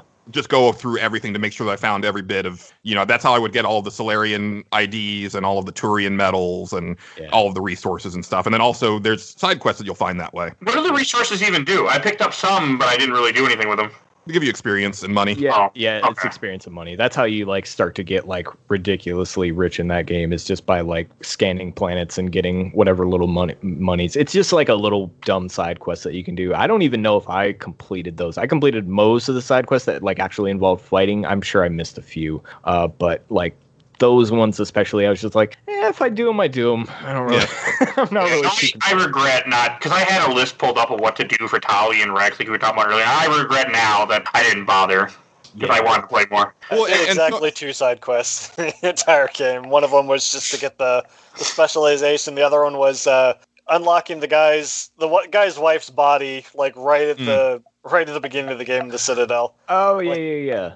Oh Right. man, like when I when I like when when they when you get to the Citadel, like I I spend hours there just like doing everything that I can and talking to everybody because like so much of I mean so this was the first like Western RPG that I ever played. I I you know I'm a console kid, so I was playing Final Fantasy and Chrono Trigger and you know like all that good stuff. So this I remember very distinctly that I had started Final Fantasy 12 on the PlayStation 2 in 2006, and I got about halfway through it and I put it down. And then Mass Effect came out, and I played all the way through that, and then I went back to Final Fantasy 12, and I and I finished it, but I was like, in the 75 hours that I spent on Final Fantasy 12, I don't feel that I learned these characters nearly as well as the 40 hours that I spent on Mass Effect, and that was the change for me, where like for the entire 360 generation, I was like all in on Western RPGs, and I barely played any JRPGs that whole time because I was That like, this is this is what I need, this is what I want, um, because so much of the flavor of the game is from talking to your to your characters. I this might be the place where I get to proselytize about Ashley. we should. We haven't. We mentioned a little about Ashley. We should go. Ashley, one of the first characters you get, who I made the joke earlier. Well, not really a joke. She is a xenophobe. It's not super noticeable in this game, but like when I know when I first played it, I romanced her. I I really liked her, and then it was later on when I realized, oh. But yeah, we we should talk about Ashley. Yeah, so she is generally considered to be the worst character in the game, uh, and also like I will say that one of one of the one of my issues this time that I realize is that the cast of Mass Effect One is not very strong compared to the next games Yes. because like you have you have Tali and Garrus who are through they're they're in the entire trilogy, but they're not written quite the way that you think of them in the first game. So they're a little bit boring in the first game. Liara is kind of the same way. She's fine, but she's not really developed. So Rex is really like the standout. And then you have Kaidan, who is the most boring person ever boring in the history of boring. And then you have Ashley. Now the thing with Ashley is that yes, like everybody's like, oh, she's space Republican, she's racist, blah blah blah and I should I should preface this with before with saying that I have gone so far to the left this year that Bernie Sanders would not have been enough um, if he had been like the presidential candidate. Like he would he was too moderate for me. So so Because this year is special. I need to make that clear. Yeah. I understand, but if you get to know Ashley and you really spend time talking to her, it makes complete sense why she is the way she is. It's not that she hates aliens, and it's not that she it's not that she won't work with aliens or, or associate with them. It's the fact that she doesn't trust them, and the reason she doesn't trust them is because her father is the one who gave up the uh, station of Shanxi at the very beginning, like the very first encounter with the Turians. So her entire family was blacklisted from the very beginning of humanity interacting with count with like galactic space. And so she's got a huge chip on her shoulder because of that. Now, you know, she's that, you know, there's there's things where it's like, okay, she's obviously supposed to be like the renegade party member, like she's supposed to be the one that agrees with all of your renegade choices. Um, but again, there's there's reasons for that. And one one thing that she makes very clear is that she doesn't hate aliens and she's not, you know, like like she actually stand stands up against the Terra Firma party, which is like the alt-right of like the the alliance military or the alliance politics if you bring her back to the citadel and she's in your party when there's a little side quest with a member of the terra firma party who's running for council and she straight up is like no you're a piece of shit and you're you're you know preaching this like xenophobic shit that i like that you know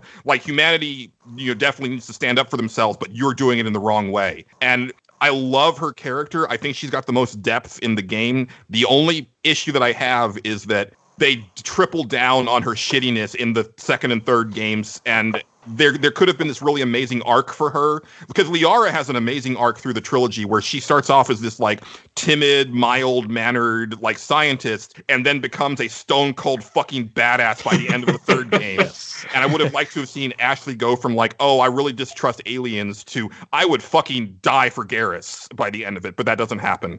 Anyway, that's that's my piece. I Okay, no, it's good though. We need to say something about. Oh, I do have a question because I've been googling stuff as we've been talking. So Cerberus is in this first game. Yes, in side quests. Yes. and they do some they do some they do some dark ill shit, and Yeah. I don't like how okay Shepard is in the second game with working for them. well it's it's interesting because like yeah they it's kind of like you're you're just like stuck working for them like you you you, You don't are, have a choice unless, unless there's a little bit of dialogue that lets you kind of buck that, but but you can't really be like, oh fuck you guys. yeah And, you you you, can't yeah like yeah which is a bummer but like everybody that you meet like i i always like how they bring up the side quests i i don't i Hmm. always i wonder if it's if you don't do the side quest does that come up in two i don't i can't ever remember Probably Um, not. I can Yeah. tell you. We do too. I will let you know. okay yeah How yeah would you let us know you didn't do the side quest, Mike? Exactly. That's how I'll know if it doesn't come up. Oh, gotcha. exactly if it doesn't come Yeah. up for him then he then he then we will know Yeah. um, I'm actually kind of bummed that I didn't, because I, man, I kind of like if I could right now, I'd go back and pick up my save, but I uninstalled the game too, so that's really an issue right now. Am I yeah. because it's one of like when you meet Tali in the second game, she's like actually one of the first characters you meet. I don't know if she mentions it right off the bat, but she's like, "Do you remember what they were doing it back? Mhm. Like they were with the Thorian and all that. Like she mentions specific stuff from these side quests. Yeah. Like, do you and, and then remember that? And then you're also if you did her side quest in Mass Effect One, you can say, "Hey, but remember when I helped you with When your I helped you pilgrimage? with like thing." you kind of like, can we work together here?" And Yeah. she's like, "Oh, okay, you're right." Yeah, I won't be saying that to her. Well, that was that was um that was tr- uh she asked you to pr- if you really are Shepard, prove you're really Shepard. That's and right, Then, yeah. and, and then you go you go yeah. Hey, remember when I gave you this? Did the information that I gave you help you with your with your pilgrimage? And she goes, Yeah. yes, it was. You are that is really you. Okay. Yeah. But we'll talk about that another time. But um, yes, we will cover two for sure. I just don't know when, but it's coming. we haven't put it in the schedule yet. but yeah, we were talking about all these characters, and I will say, like, I I love the I I don't hate any of the characters in Mass Effect One, but like Kaidan. Kaidan, yeah. Okay, yeah, Kaidan's boring. I, I they tried to make they really tried hard to make me like him. They tried they, so I think How? I think listen, okay, What- if you talk to him, plan? Listen, if you talk to him guys, listen, I'm I'm I not sticking up have, I have. I know, I, I know, Julian. I know. Listen, I know. So you talk to him, and he's like, "Oh, I get I get headaches all the time." You, you can talk to the doctor, and she'll talk and be like, "Yeah, he was he got really screwed because he was he had the L two implant, and those are really bad. They give you headaches all the time. He's lucky. He just gets migraines, which kind of like makes him like son of, somewhat of a bitch. He just gets a migraine every now and then. Fuck you, bitches about it the entire time. Uh, but his whole thing was he got trained by a Turian guy who was very mean to him. He was very mean, you guys. Uh, he- but I mean, uh, now to be fair, he did have a love interest, and that Turian guy broke uh, his love interest's arm, which is pretty mean. Uh, and then I think Kaidan kills him or something like that. I don't remember if he kills him or fucks him up real bad. I think he killed him. And he's like all regretful about that. And then he tries to come on to you if you're a girl. And I was like, nah, man.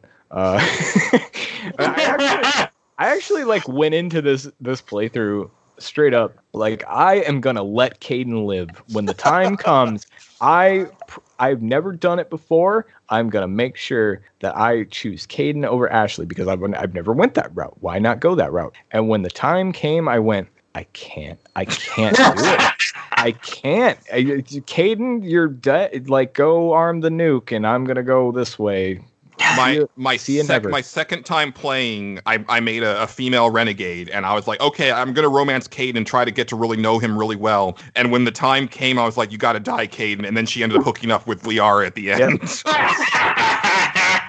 oh, since we started talking about that, you can romance people in this game, and I, I, because I was googling it before, I forgot the controversy about this. Oh Where when the game came out, you could see full nudity scenes. You can't, spoiler alert. but I remember that was the whole thing on here, where you can have sex with aliens and they show everything. Like, you know, that that's the worst thing in the world. It's okay if you blow people's heads off and cut them in half, but whew, we don't want to see no, no, no dick. Nope, nope, nope. It's so it's so weird uh, how video games. I- If you put even just my, a little bit of sexuality, and I'm asexual, I don't give a shit about any of it. But like, it's so weird that if you put any nudity in a game, it's instantly like we got to put an adults only rating on this. I mean, I get it because you know that's I guess porn. I don't know, but it's it's so weird. Like, yeah, it's like you said, you can saw people in half or whatever, and that's like, yeah, that's all right. You know, you're like like literally like what is more traumatizing to see a naked person or fucking somebody just being murdered in front of you like it's Well, weird. and and it, especially in this game because it's it's a buttock and you get Yeah. some side boob, and it's like you like that side boob?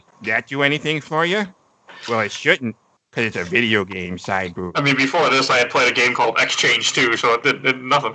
Someone got that joke out there, maybe. Yeah, Oh, but Witcher, why Witcher why 2 would you play out, no one Exchange shit. two? I don't know why I played it back in high school. I was thinking about X Blade. No, I have X Blade, by the way. I actually own three copies of that. Does that, does that count for anything? I never played it. But I own it on PS3, 360, I bought it on PC in a bundle. I do want to play it one day. But no, X-Change 2 is something that, yeah, it's a it's a hentai game that I once that somebody gave me for free once, and I played it, and I was like, oh, okay. That's yeah That's my random fact for the day. Down, I'm down with hentai. I got no problems with hentai. It's an amusing game. I don't know why I play it, but it was amusing. Uh but anyway let's- pretty cool. Let's just, just get the conversation somewhere else, please. Help me. I, I will I will get to the uh the so we're talking about the Liara uh, romance scene basically which was like basically girl on girl which was very like a big deal at the time that was like a Is this first controversy time in a game? Um, I think no. I mean, Fear well, Effect I mean, there- 2 yeah, I was gonna. had I was just gonna stuff. say Fear Effect had the uh the Oh, uh, the uh I, lesbian I, stuff. I hate Fear Effect. It's Jade not a Empire it's not had- great. The starts of one. I don't think it ever got it amounts to anything. Except Fear Effect 2, which I have not played, does have like a tentacle type cutscene in it for some reason. That, something that like game's that game's creepy and weird. Um, Yeah, we never played it. We, we looked it up. We played Fear Effect for the show a long time ago for some reason, and I remember Yeah. looking up like, oh, okay. Um, but this one, so I I always like I I don't know if there's a playthrough where I haven't romanced Liara. Like I think I always pick them. You can only pick th- from three people in the in the entire game. It's only Ashley, Kaidan, or Liara. Those are the options you get. Well, and really, Um, it's only two. It, it's it's the human or the or the Asari. yeah, because exactly. you know, Depending like- on what what uh, gender you are, Yeah. basically. Um, and I I will say this: I really. So I, w- I kind of d- hate the scene in Mass Effect One. I, I know why they put it in there. They had to give people what they wanted, I guess, uh, because people demanded that Liara take her take her clothes off or something. But I love so so I actually really like the Asari idea of what a like intimate relationship is and what Mhm. you're doing in it because it's not like we're gonna fuck. It's it does it's not that like I mean I guess it kind of is but not really. It's more like a mental thing where it's just like no, we're going to share everything with each other and Yeah. it's going to be super intense like you are you ready for this shit? And I'm like that's a really interesting and cool thing. That's why I've always picked Liara because I I found her like I found that fascinating and way more interesting than just like we're gonna fuck because that's stupid. It's Yeah, also cool because, because she's never melded with anybody before, and she's Yes. very hesitant to do it, especially because, um, well, I don't know if it's because you're a human, but I think it's just because she's so young and she doesn't know if she can handle it. And like, if you're if if you're playing, because obviously my character he was very pro alien, so he was he would always talk to her with like the Paragon type stuff, and Yeah. so when she's like, you know, kind of getting ready, he's like, "Are you sure you want to do this? Like, we don't Yeah. have to." She's like, "No, I've, I've made my decision. Like, you know, we might not come back from this, and I I want to, you know, experience all of you before, you know, we get to the end." And it's like, "Oh, that's really sweet." Because she does like the mind melt thing, right? Because Yes. she's a Vulcan. I mean, it's kind, it's kind I've been waiting for that joke for a while. yeah. But, but I mean, there's a, there's definitely a physical aspect to it. I mean, obviously you see them writhing around in bed, but it's a lot deeper than that for Asari, which is Yeah. very a very That's cool, interesting way of going about it. Sorry, are really fucking interesting as a species. Like, um, because I, I believe I believe Liara tells you, but isn't she a pureblood Asari? Um, which are almost like frowned upon. So so Asari Asari in the universe they're they're genderless. They they they basically they don't have a gender. They they all appear as female in the game, but they're all genderless and their their entire like thing is that they don't really mate with other Asari. Their whole thing is to mate with somebody else to pat to help evolve their species. So like you, you that's what like kind of gives these different ones uh per, different personalities. Like uh I, I it it doesn't go they don't talk about it too much in this one, but like there's a lot of like interesting like stuff about purebloods and stuff like that in two. And, but and like they like Asari children will always look like an Asari, but they, Yes. they'll take personality traits from their other parent. And there's also I don't remember if it like I was trying to find this in the codex this time, and maybe they flesh it out later on. But I want to say that what you are seeing as an Asari is not necessarily what they look like. That they kind of do a mental projection into any species Oh. To, to appeal to to uh, That- to appear attractive to that species. yeah, that's That's always cool. yeah, that's always been the impression that I've gotten from them. Um, yeah. So it, it- so it's not that they're these like hot blue like you know like sexy women. That's just what we're seeing. But to a Krogan, they would look like a blue Krogan, and then to a Turian, they would look That like a blue Turian. yeah. What are you trying to say, Bioware? Are you saying we're all into blue chicks?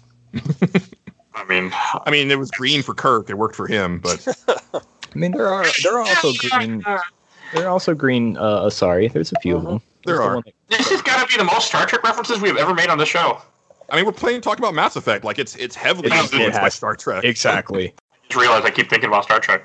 Yeah, I mean, I, I again, like it's such a wonderful love letter to all science fiction that you know, because you you- obviously the biotics are they're using the force, but then like a, lo- a lot of a lot of the dialogue options is straight up like, oh, this is some Jean Luc Picard shit. Like I am totally like you know. Di- like diplomacying my way through this game. It's awesome. I Indeed. know it's not an actual word, but it works. Uh, are we still talking about characters? Uh, I Um, think we, we, we talked about. I think we covered. Well, we covered. I we covered most of them by now, haven't we? Can, can we talk about one? Because I know we didn't talk about it. Now, I, I we said we said Garrus and Tali are, are in there. They're they're they're interesting. They're fine, but they're not really fully fleshed out in this one. They don't really get to be the characters that they are until two. Um, and it's it's glaringly apparent when you play two. You're just like, oh wow, the personality's off the charts now. Okay, but gotta talk about Rex because Rex is fucking great. Fuck yeah. Shepard. Rex. I, didn't. I, I think I used them once in this game when the game made me for a very small portion, maybe. Oh man, Rex is such a fucking awesome character. I love him so much. Uh, I just love his stories about just random bullshit stuff that he gets into. Like, I love the story about um, that he tells you about because he's kind of like hesitant to open up to you at first, which is kind of nice, and you have to kind of like get to know him and all this stuff, and then eventually, you know, slowly over the course of time, like you're really building that relationship up. He starts going, "All right, let me tell you this story about this thing I did, and we'll see how you react to it." And he's like, he basically tells you this one story where he's like, "So I I was working for this guy, and basically he wanted me to kill this other this uh this Asari commando or whatever. I didn't know who they were, but then eventually I figured out who they were, and turns out they're a really good friend of mine. So I just had a conversation with him. Was like, hey, I I gotta kill you. Uh, you want to duel to the death? And she was pretty cool with it. So we we basically I let her pick where we were gonna do it. So we just ended up on this space station. We just sat there for like three days, just fighting each other and just taking all these mercenaries' guns and firing them off in this place. We ripped that station apart trying to kill each other. And then basically it ended with me blowing up the station with her inside of it. Funny story, I get back to the guy and eventually it comes she sends me a message saying, "Hey, nice try, better luck next time." And we both laughed about it. I never and, and and I kept that job for a long time because the guy just thought that girl lady was going to come kill him again. So, easiest money I ever made. And I was like, "I love you, Rex. This is a great story." Yeah. You know, I kind of regret that I didn't talk to people much in this game. Yeah, you should regret it. That's, that's Especially- I've actually been sitting here debating to reinstall the game and replay it at my off game when I'm trying because the next couple games are kind of short and I'm already yeah that, that might Yeah. yeah, might happen. Especially with Rex, because like the more you talk to him, the more impactful it is when you get to uh, Virmire. When, when he does a standoff and he's like, "Help me out here, Shepard. I thought that we had an, you know, I thought we Yeah. had an understanding here, and now I don't understand why you like you're starting to sound like all the others." And it's like, oh, like like it really, it really starts to like twist the knife a little bit. It's like, oh no, I don't want to, I don't want to fuck things up with Rex, and Yeah. you totally can. Like, so my second character, like I said, she she was a renegade but I specifically made her racist against Krogan. Like she was sort of like Kirk with the the Klingons. Like she just hates Krogan. So she didn't even she just like blew uh, Rex away and didn't even like think about it. And then in Mass Effect 2, she never even activated Grunt because she was like, no, fuck that. He's a Krogan. I don't want him on my on my team. nice.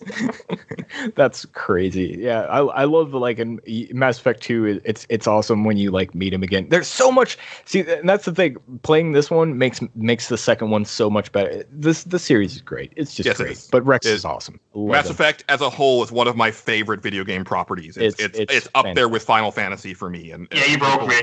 It's reinstalling. That's what we're talking. Sorry. yeah, that's great. That's awesome. But yeah, Rex is great. I think I think that's it for characters for the most part. Yeah, Oh, I mean, all. Joker. I mean, I you know I love Yeah. Seth Green and Joker. Again, he's not as fully fleshed out in the, in the first game, but I still you know I just love talking to Seth Green. Like uh, I'm a I'm a big Can't Hardly Wait fan. I'm a big Buffy the Vampire Slayer fan. So it's like, hey, I'm talking to Oz. I'm I'm not a big Seth Green fan, but I still like him in this game. He's still fine. I he I I I I mean they do set up the whole like he has a bone disease or whatever, so that's why he. But he's like I, I love when you go to him and you're like, hey, what's going on? And he or, and he's like, they told you, didn't they? Oh fuck! And he's just, like gets super defensive right off the Mhm. bat and and just starts listing off his achievements. He's like, you want me doing this? Trust me. And you're like, what the fuck are you talking about, man? and he's like, oh, they didn't. Oh, sorry. Okay, well, I have this disease that makes all the bones in my leg hollow, so I can't walk very well. Um, and that's, but I'm really good at flying this fucking ship. And it's like, okay, that's pretty cool. Um, and yeah, they they they establish him more in other games, but yeah, I still like him here. Um, Yeah. He also has a disease that makes him fuck robots, but that doesn't come about till three. That's, that's, that's That- later on down the line. I don't think that's a disease. I think I think that that's That's a preference. oh yeah, Yeah. that's a type. That's we call that the Julian Titus preference. Uh, oh god, I have a story I want to share that I, but I probably can't. but I will share off when we're done with off the air. Okay. Nothing to do with me. I'm gonna put that right there. But it's a funny story I thought of, but I can't say it on the air. Okay. Yeah, All I'm saying is that when I finished playing Detroit Become Human, I really wanted a robot butler to fuck. That's all I'm saying. I oh. know that that wasn't the, the the reasoning of the game that you were supposed to actually feel something for him, but I, I just I just wanted a, a, a robot fuck butler. That's all I'm saying. All right, so back to Mass Effect. I, I do want to say is we kind of have been touching up on, on the different planets that you go to, and since you were talking about voice actors, it really remind me. You go to one planet, Novaria, which is an ice planet, and you end up you go there. How kind of brief through? You go through a couple different things that you're doing. One, you're, you have these aliens that look like giant cockroaches that are the Rachni that we have talked about off and on through this episode. That's why the Krogans ended up went at war against them. They exterminated them. And the Krogans got became sterile because they were making too many babies and fighting everyone else very dumbed down version. But in that planet, you fight matriarch Beniza, which is the mother of Liera. Benezia? What did I Yeah, say? you, you, you, you've, you've been butchering a lot of these pronunciations, oh, and I'm welcome to letting Game My go. Mom Found. I'm yes, have you you listened to the show before? Sometimes, but like I mean, not all the time. It's not. I, I want to say it's not on purpose, but I don't. I, I think I just don't give a shit. This would this I wouldn't have a problem with it if they didn't pronounce it all the time in the game. like if it's one thing if like you're What are you talking about? thing- I can't. They don't talk. I hit spacebar and they just. I just read it real fast and it goes away. There is no talking. Oh my fucking god! You didn't even listen to the dialogue. I did listen to her Doesn't- doesn't For one reason. voice acting. because it's Marina Sirtis. It's Deanna Troi. Yeah. I got so happy. I'm like, wait a second. I know that voice. I know that voice, and I I listened to everything she said because she's just awesome. And, and somehow, even in the virtual space, like Marina Sirtis still has to be crammed into a really tight-fitting boob dress. Like Hey, I met her, by the way. I got to actually meet Miranda Sirtis uh, at a convention a few years ago. Before the, I forget, it was one of my first conventions I went there. I only went there to meet her, and she's like, let me give you some, some counseling. Don't fuck this up. That was with my, my now wife at the time. We were engaged, and I just always remember that, and it always stuck with me. Nice. So I got to say, I got counseling from Deanna Troi. I- I She's don't really cool, by the way. is. I believe they're very cool. Um, I, I Watch don't Star Trek Next Generation. Oh, I was gonna say I don't know who this weird sci-fi person is. You fucking nerds. Uh, I knew it was something like that. I knew it was something. You like never that. watch Star Trek? I don't. Watch Justin doesn't that. watch television shows. No, Mike. I really don't. This is this is a whole thing on our show, uh, Nerds Without Pants, that you can listen to on pod, places you find podcasts at. Uh, but uh, yeah, that's it's a whole thing. Okay, I don't blame you. I don't watch a lot of TV, but I watched all of Star Trek at one point in my life. I think I watched uh, the last sci-fi series that I watched. I'll put it like this: was Firefly. that was it, and that was a good one. It was, it, it was a short one, and I, I actually appreciate it more because it was short. Um, I think that's why I watched it in the first place. I was like, oh, it's only this many episodes, and the whole thing's done. Great. And then there's a movie too, which I did watch the movie. The movie's yeah. good. It is Okay. good. Anyway, that whole quest is interesting. Like I, I saved. So I guess I do want to ask. One, I killed her, of course, because I, yeah, I think you have to anyway. Yeah, you can't. You can't. Uh, like she. She. So the thing. The big thing that you learn story wise is that Saren is working for this Reaper ship called Sovereign, and so you don't know what it is, but you know that there's something that that Saren is doing that is making everybody like bend to his will. And when you fight Benezia, she basically says, "I thought that I could fight his control and make him like like turn him to a different path, but even I couldn't do it." And so she comes to her senses at the very end, but then she then she flips again, and you have to kill her. Like no, there's there's no there's no way around that. yeah. Okay. Um, I but wasn't it's when you first learn about uh, indoctrination, which is the Reaper ability to basically insinuate themselves into your mind and slowly control you over time. Okay. Okay. Okay. Another thing I want to say is, so I want to ask everybody, but I'll go with Mike first. So I saved the Rachni. What about you, Mike? I was playing Renegade, Oh, okay. so if Good I had answer. an option to kill something, everything died. Yeah, that makes sense. I, I saved them uh, because that's the good guy thing to do. Um, they seemed okay. They seemed very sorry about what happened. They did. They didn't seem like they knew very much about what happened before. They were very confused and scared, and I understand. I sympathize with that, so we let them go. Council wasn't wasn't the happiest about it, but you know, the council in this game. Can I just say? Uh, uh, as a 34 year old man playing this now, because I remember when I was like 20 something when this came out and playing it, I was like, man, I hate the council. What? They always disagree with me on everything I do. I can't do anything right for them. And playing it now, I'm like, oh, they're right about everything. Like, you're like not presenting any evidence to them ever. You're just like, just take my word for it that these weird space aliens exist and they're they're doing all this weird shit and creating space zombies and like do you have any evidence to support this? Sub- no, just take my word for it. I'm like, okay, Yeah, no, that's is a not way- things. that's not way how things down. work. That's not how things work, sir. You're going to need to actually present something physical to show us, and or a tape or something. why? Why? Apparently, sh- cameras don't exist in Shepard's time where he could just like record. I, why doesn't he have like uh, police even have uh, the cameras? with Let's let's not let's not get it. into police. Let's not get into that. Yeah, exactly. But uh, but still, you know what I mean. It's not wrong. Like, you think in, in this year, like 21, 2200, like you think they would have been some kind of like, oh, we're just recording everything anyway. Yeah. Like, I mean, there's people out there like, you know, I'd be one of them. I, I've thought, well, I have thought about, not actually thought about it like far enough, but I wouldn't mind a bionic eye or something implant where everything's just being recorded at all times. Sure, that It's sounds scary thing. and and black porn Um, but sh- why not? Actually, that might have been the last uh, sci-fi thing that I watched. Entire thing, but it was pretty decent. But anyway, yeah, the console. I like them in this game. Um, they're actually right uh, most of the time, Yeah. and they're doing things good. Uh, but anyway, did you kill the Arachnite Queen, Julian? Well, no. Um, so I was playing a renegade, but again, a, a renegade who you know was trying his best to help humanity take their stage or take their place on the stage of the galactic you know civilization and trying to be pro alien now i will say that i like the it, taking the renegade option here and killing the last rachni the last known rachni makes complete sense Mhm. because you can't like you know when you hear because all you hear about the Rachni Wars is it was a just a mindless horde that like descended upon the entire galaxy and caused untold destruction for like Right. hundreds of years. So when you find one and it's saying, "Hey, no, sorry, like we weren't responsible for that and we're we're actually like we weren't there." It's like, you know, having heard all that, you would understand if like I, I'm sorry, I can't take your word for that. And I'm just Yeah. gonna go ahead and incinerate you right now um, which I have done in the past on Renegade runs, but in this case, I was doing you know a, a different type of character. So uh, the Rachni Queen survived uh, this mission. Okay. I I like that how this game does give you options like that. And I know they kind of play a part later on in the series, This sort will- of. Like, Yeah, this one comes back in two, uh, but uh, in a, in a way, um, I don't remember if it comes back later. I know it was It- supposed it- to play a bigger part than it actually does in the end of stuff. I believe. Yeah, it it sort of comes back in three, but also it comes back in three even if you killed the Rachni Queen, which is really lame.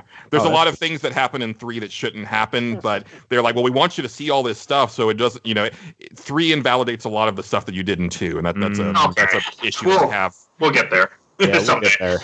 I, I, I, I plan to play this all four of the series at some point on this show, just because. Okay, the other thing I do want to say, so we covered Noveria. The other planet that we, we've been talking off and on, so we should do a really quick thing about Feros, which is the one with the, Thori, the Thorian plant, which is the planet we've been talking about off and on, where you have you get to a point where you have host- well, people that are under the influence of Plant 42 from Resident Evil, and they're trying to kill you, and you're supposed to grenade. That's all I could think of when I saw the big fat plant so you find this, you go to this planet, you fight a bunch of Geth, you fight a lot of fucking Geth, and you and you and you don't really know why Saren went here. You just know that Saren went here, and you find out that the whole reason is because there's this plant underground that the colonists hid because they're under kind of under control. Where this plant is indoctrinating you, which is the same thing that the Reapers do to all the people that are on Sovereign, which is like hmm. three people. and and also it, it's such an old creature that's that Saren thinks that he can use it to try to help decipher Okay. the uh the the Prothean Yeah. which I guess we didn't say so that the big setup of this game is that in the first mission both Shepard and Saren encounter this Prothean beacon and it puts a bunch of information into their heads but it's jumbled and they don't know exactly what it means and so throughout most of the game you're trying to figure out what it means and so Liara helps you with that when you find her because she you know she has like telekinetic or tele She's a telepathic powers and then eventually um, the Thorian helps you with a little bit, and then you're able to find the cipher, which which gives you like the final bit of the information. Yes. Um, but also one thing that I love about the Feros mission is that it's it's straight up like you know capitalism gone wild, where it's like the company ExoGeni is like, no, no, we've got to protect the bottom line. Like you know these people are all expendable and blah blah blah, and it's like it, it's it's just a really good bit of shitty you know corporate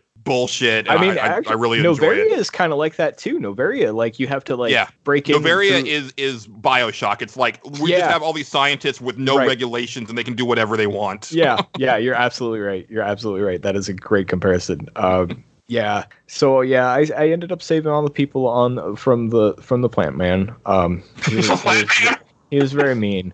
Uh, he Plant Man sent he six? sent he sends weird Asari clones after you. Uh, but these are I like the Asari clones for some reason. they seem nice. They're green. Um, I, they- I like green. I like green. Whatever the hell that alien. Asari. I like green Asari for some reason. all I've right. realized. I, I, I, I didn't know that about you until I didn't now. either. That's fine. You're welcome.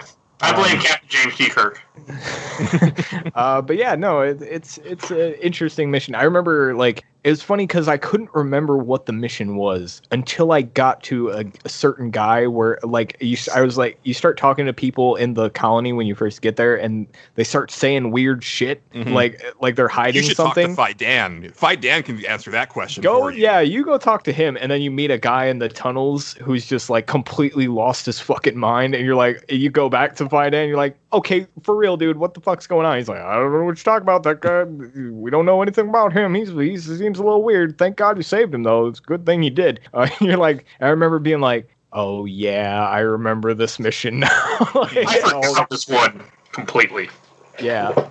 I, I, I played through this a couple times at least, uh, more than a couple. I, I can't remember exactly how many runs. I know when Mass Effect 2 was coming out, I tried to go back to it, and I think I might have got pretty far in that run before I quit. And then uh, it's it's it's unknowable how many times I've completed Mass Effect 1 is basically what I'm trying to say.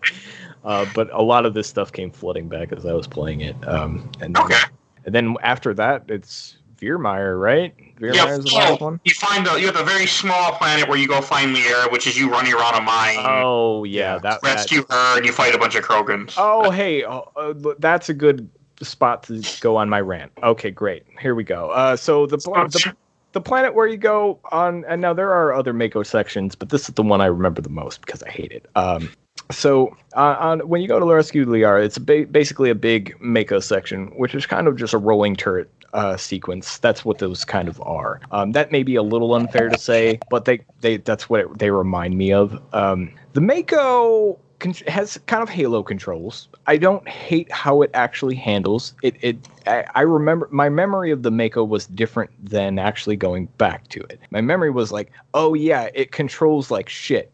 And then when I started using, it, I was like, it actually doesn't control that bad. My problem with the Mako is that where you aim the cursor is not where the gun actually fucking aims No. it, it- so what they did, what they thought was a good idea was to go, we're going to make the Mako very realistic. So if you are if your ship is tilting up and you aim the cannon, it will it will go with where how it's tilted. So you if you even if you aim down, you can't go down because there's no like elevation on the on the cannon, right? So sometimes if you are just tilted ever so slightly and you have a guy that's right there that you need to aim down at, you can't do it because it just shoots off in the distance.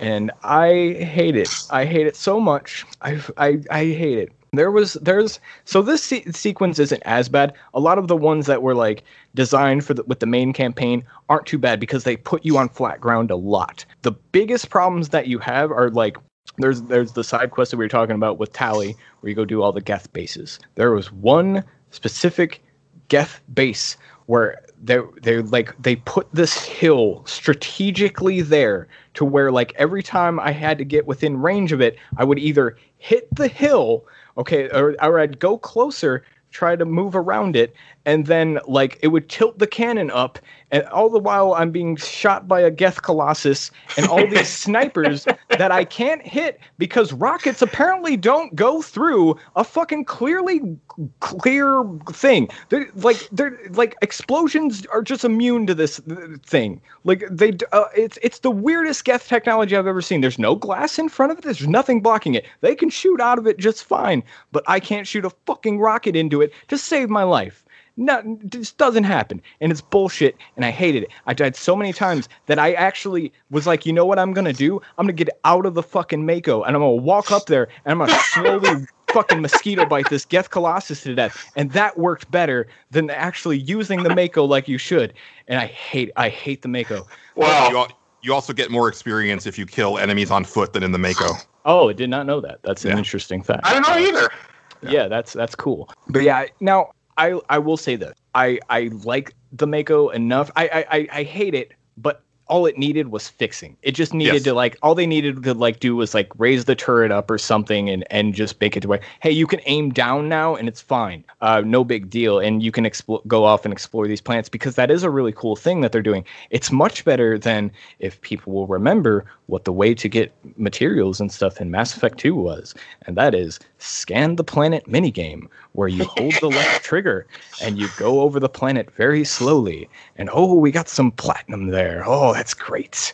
Oh, look at all this. I, Look at, I know what you're talking about. Don't go I- Irish again, Justin. You already did that on Nerds Without Pants. I, I, I won't. Like, look, look at all this. Look at the readings here. Oh, they're off the charts. It's great. I- There's so much. See, I remembered that, and I remember in this game, I was like, so when do I survey stuff? I remember, but I got my games confused. No, Yeah. no, you don't do that in the in the in this one. Thank God, because it's the most mindless, boring bullshit. Where oh, launch the probe. Oh, look, the probe's on, and you just hear EDI with like EDI sounds like she's just degrading you the entire time you're doing it too. She's like, probe launched. Great, you're so good at what you do, Shepard. You're just you're just the best. Okay, scanning planet. Well, I actually like. I like to make. I, mean, I had a hard time with it at first because I was trying to figure out how to. One, I'm not. I'm not. A, I haven't played PC games until I started this podcast, so that was like it was rough on me trying to drive with W, A, S, and D. Like, Oh, I not- believe it. It's not very friendly, but I got the hang of it all right. I didn't have any problems aiming like you were having. Like I shot. Okay. Okay, so I will say this. Like i i did say this during the main uh, sequences with the Mako that they designed specifically for the main quest of the game. It's not too bad. They put you on it- it's flat it's on the the random planets where because my thing with the Mako, like I have issues with like the general control, but also the physics of of the actual vehicle because especially i mean it's cool that like you can almost go up an entirely vertical like hillside but it it's also like it, it just feels very floaty and one of my biggest problems is anytime that you encounter a thresher maw um like like you will like you will you will almost always die if it comes up from underneath you and, And- it's all it's uh, it's extremely hard to dodge because I don't know about you but what I would do is I would stop and I would aim and then fire my my cannon and then start to move as soon as it went underground but like the inertia of it starting to like take off you can't like- stop it. Yeah, sometimes it would just come right up under you. I, I had to do like Thresher Maw encounters a couple times usually. Not not every one of them. There were some that I would just like I'd ace it, but like Yeah. there was a few that I was like, "Welp, I guess I just got unlucky there because he just decided to spawn right underneath of me." Mhm. But yeah, it's it's the biggest problem with Mako is not during the main sequences. I, I I feel like they really like were like, okay, these parts are a little frustrating. Let's make sure we smooth this map out and really, you know, flesh it out and make it to where it's not too frustrating or bad for people to go through. Um, it's it's on those random planets with the side missions where it gets really really frustrating. I there's there's just a little like okay, so I, I gave that encounter. There's another one that drove me insane where they they there's all these Geth turrets and it's on the peak of a mountain. So you have to travel up the mountain and everything is firing down at you and you and you're trying to like get on into the middle of all these turrets and these tu- armatures and all this shit that's shooting at you. You have to keep getting in the middle of it. And eventually like i i somehow i cheesed it to where i, I like was fire i would just take out the cannons and then run away like a coward. That was what i did a lot of times. Run away like a coward fix the mako go all the way back around take out another turret run away like a coward fix the mako. It, it was just the most frustrating encounter. And then sometimes like uh, they would just land lucky shots on me because there was like three armatures at the top of this fucking thing and they would just like gang bang you. It was bad. It was terrible. Oh i hated it. But yeah like it's it's not so much in the main missions. They they the it's not i'll put it like this. People do have bad memories about the mako. Those main missions if you're just going through like a just a basic run of the game where you're just gonna like i just want to play through the story Like and don't really yeah exactly and you don't care about the side stuff that mako stuff is is not as bad as you remember probably but it's when you get to the side stuff that you're like, oh, okay, they didn't give a fuck about how this was laid out. They just put shit wherever they felt like putting it. Yeah. Um, and that's where it gets a little frustrating. Okay. That's my Mako rant. Uh, thank you for your time. I I knew it was coming, so at least we got it. We got it out of there. Yeah, indeed. Um, but then anyway, you, couple- you meet you meet Liara, you get her out with a mining laser. God, we were still there. Yeah, we were. That that was. I, I decided to to put my Mako rant there. That works. I there's not too much I'll say about uh, that planet. I don't even remember what the fuck planet it was. We Yeah, should it's co- just really just getting Liara. It's really thing. getting Liara. That's it. Yeah, I'm gonna I'm I'm gonna replay this game. That's where I'm going first. Yeah, you, you should. Like that's really the, the first place that you should go, and then after that, it's wherever you want to, you know, go to next, Feros or Noveria. I will say, so Virmire, like that's where you meet Captain Kirrahe of the uh, Salarian Special Forces. And one thing that I love about Mass Effect as a franchise is the really awesome like military speeches. Like as Shepard, you're able to give a couple where you can actually pick what you say. But I love the hold the line speech. It is Oh, the one of my hold the line favorite things in video games. so good. It's so good. But they held the line. And I was like, oh, this guy's great. It even comes up and they knew it was great too. It even Mhm. comes back up in two because Mordin's like, oh yeah, I used to work for that guy. I always I always thought his speeches were a bit overdramatic, that whole hold the line thing. But you know, I was like, uh, Mordin's great. Uh, but yeah, that's that's Love another Captain game. But yeah, oh, he's great. He's great. I love I love this. I do like this mission a lot. Uh, It's, This it- is a mission. it is the best looking part of the whole game. Oh, Like yeah. Virmire is gorgeous. It it is like a whole like step above every other environment in Mass Effect One. oh, This is also where you come up with a couple different like big conflicts happening. Where one, you have Saren is trying to uh, unfix the the Krogan, so that's why they're fighting with him. You got so you got to make that decision. Like, okay, are you gonna let this happen? Or I mean, I guess you don't have a choice. You have to stop it, right? Well, he's breeding Krogan. He's he's like he found a way to make his own Krogan army that works for him for the most Oh, part. okay, that's what it was. Okay, so technically, what he's doing is not good for them. No, right. it- it- so techni- technically, he's able to make more Krogan, which is you know, so that would help the Krogan. Yes. Rex thinks that would help the Krogan, but then you realize that they're not full Krogan. They're like these brainwashed like husks of Krogan. Not to be confused with like the Geth husks, but yeah, they're they're basically that they're they're mindless drones and so there is a part and as i said like you know if you're playing it on anything above easy like it's a very difficult conversation with rex where if you haven't put all of your points into either charm or intimidate rex dies um, because you get into you get into a standoff with him and there's no other way to resolve it than shooting him. But if you have but you, if you have put in your points enough, enough points into those conversation things you can talk him down. But he's very he's very upset about the whole thing with good reason. Like you know he sees this glimmer of hope but you have to tell him like no this isn't actually what you want. This is this is not going to help your people. And actually Saren is a real big dick for doing this and we need to put him down. Yeah, yeah. I, I love I love just the pacing of this entire thing. Like after after the whole Rex thing, and the, there's a big uh you know Mako section before this too. But like when you're storming the base, and like you basically you have to split uh one of the human members up with you. Like so you send either Ashley or Kaidan to go help with uh, the front line or whatever, and then you you have one of them. I don't know somewhere. One doing comes with you, which Yeah. plays later. Yeah, exactly. And um I love how you're like you're going around and you're helping them like okay, I got to disable this thing so that they can get through this point and you're hearing everything happening over the radio. I I, I really Yeah. like this part. It's really cool. It's well Um, done. And then yeah, you get to the base, you learn about uh this is where this is where the big revelations happen because you ba- you see the, the little Krogan thing, you you basically learn about everything that Saren's up to uh and how he's talk you, you you get to talk to Sovereign basically. Yeah, that that is the huge part of this mission is that is that this is where you discover that the ship that Saren used to attack Eden Prime is actually this thing called Sovereign that is a Reaper. Well, they don't call themselves that, but it's like basically what the Protheans called them. Yeah. And they are this like advanced like synthetic race that and it, again we're talking about like love letters to sci-fi. The Reaper story is the Matrix. Like basically, the Reapers, Yeah, the. Reapers, the Reapers allow like organics to evolve to a certain point and then the reapers come in and harvest all of them and then go back into dark space and let it happen again.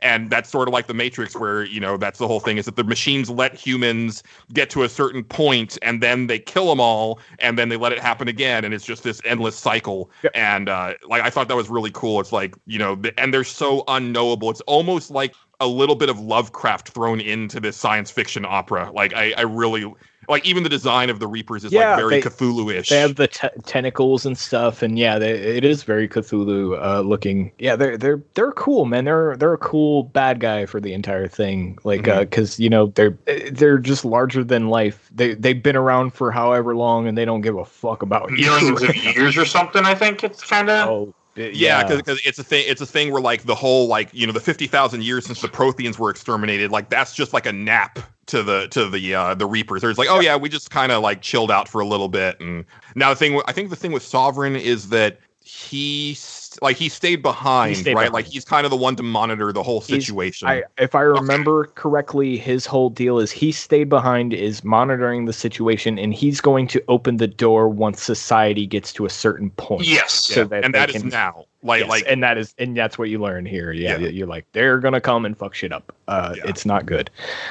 Um, and so you fight uh, Saren, uh, and uh, because he's he's he shows up on his little green goblin. You're not wrong. I mean, that is kind of what it looks like. It is exactly Green Goblin. It's he shows up. He's like throwing his little bombs at you and shit. He's a little Green Goblin. He's like, I, I really like Spider Man. You guys, I'm a big nerd. That's fine. I like Spider-Man too. I know. I do too. He's cool. Uh, I like this part. Like, I like this fight. I like how because I couldn't remember exactly what happened. I knew somebody wasn't coming out of this alive because you know I beat this game before yeah. years ago, and so I was like, "I Kaidan is done. He ain't coming out of this game. He ain't." He so I sent him off with the Salarians. I'm like, and I'm looking up like, okay, how do I save? Like, what's going to happen here? And then it comes to a point when you finally find out he set this nuke on this planet. You have to activate the nuke, or I think it right, or did you bring the?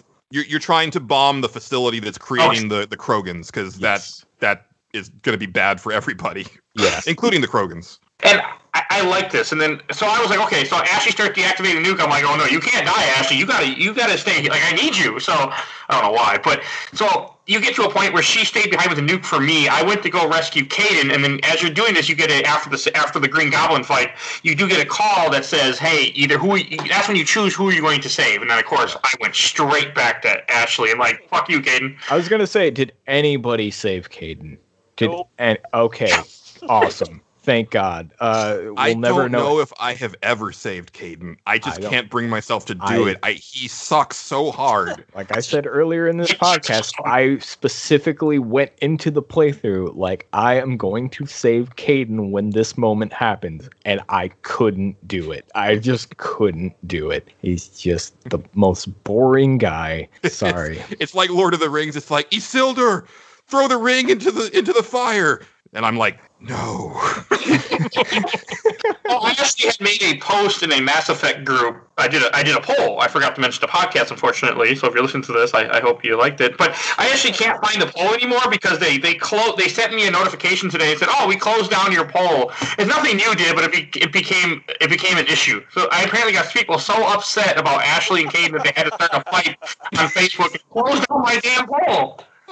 I'm gonna post the link to the podcast and like, hey, maybe somebody will see it. No, but we had I think over 600 people voted, and it was mostly Ashley. Yeah. I mean, like, nice.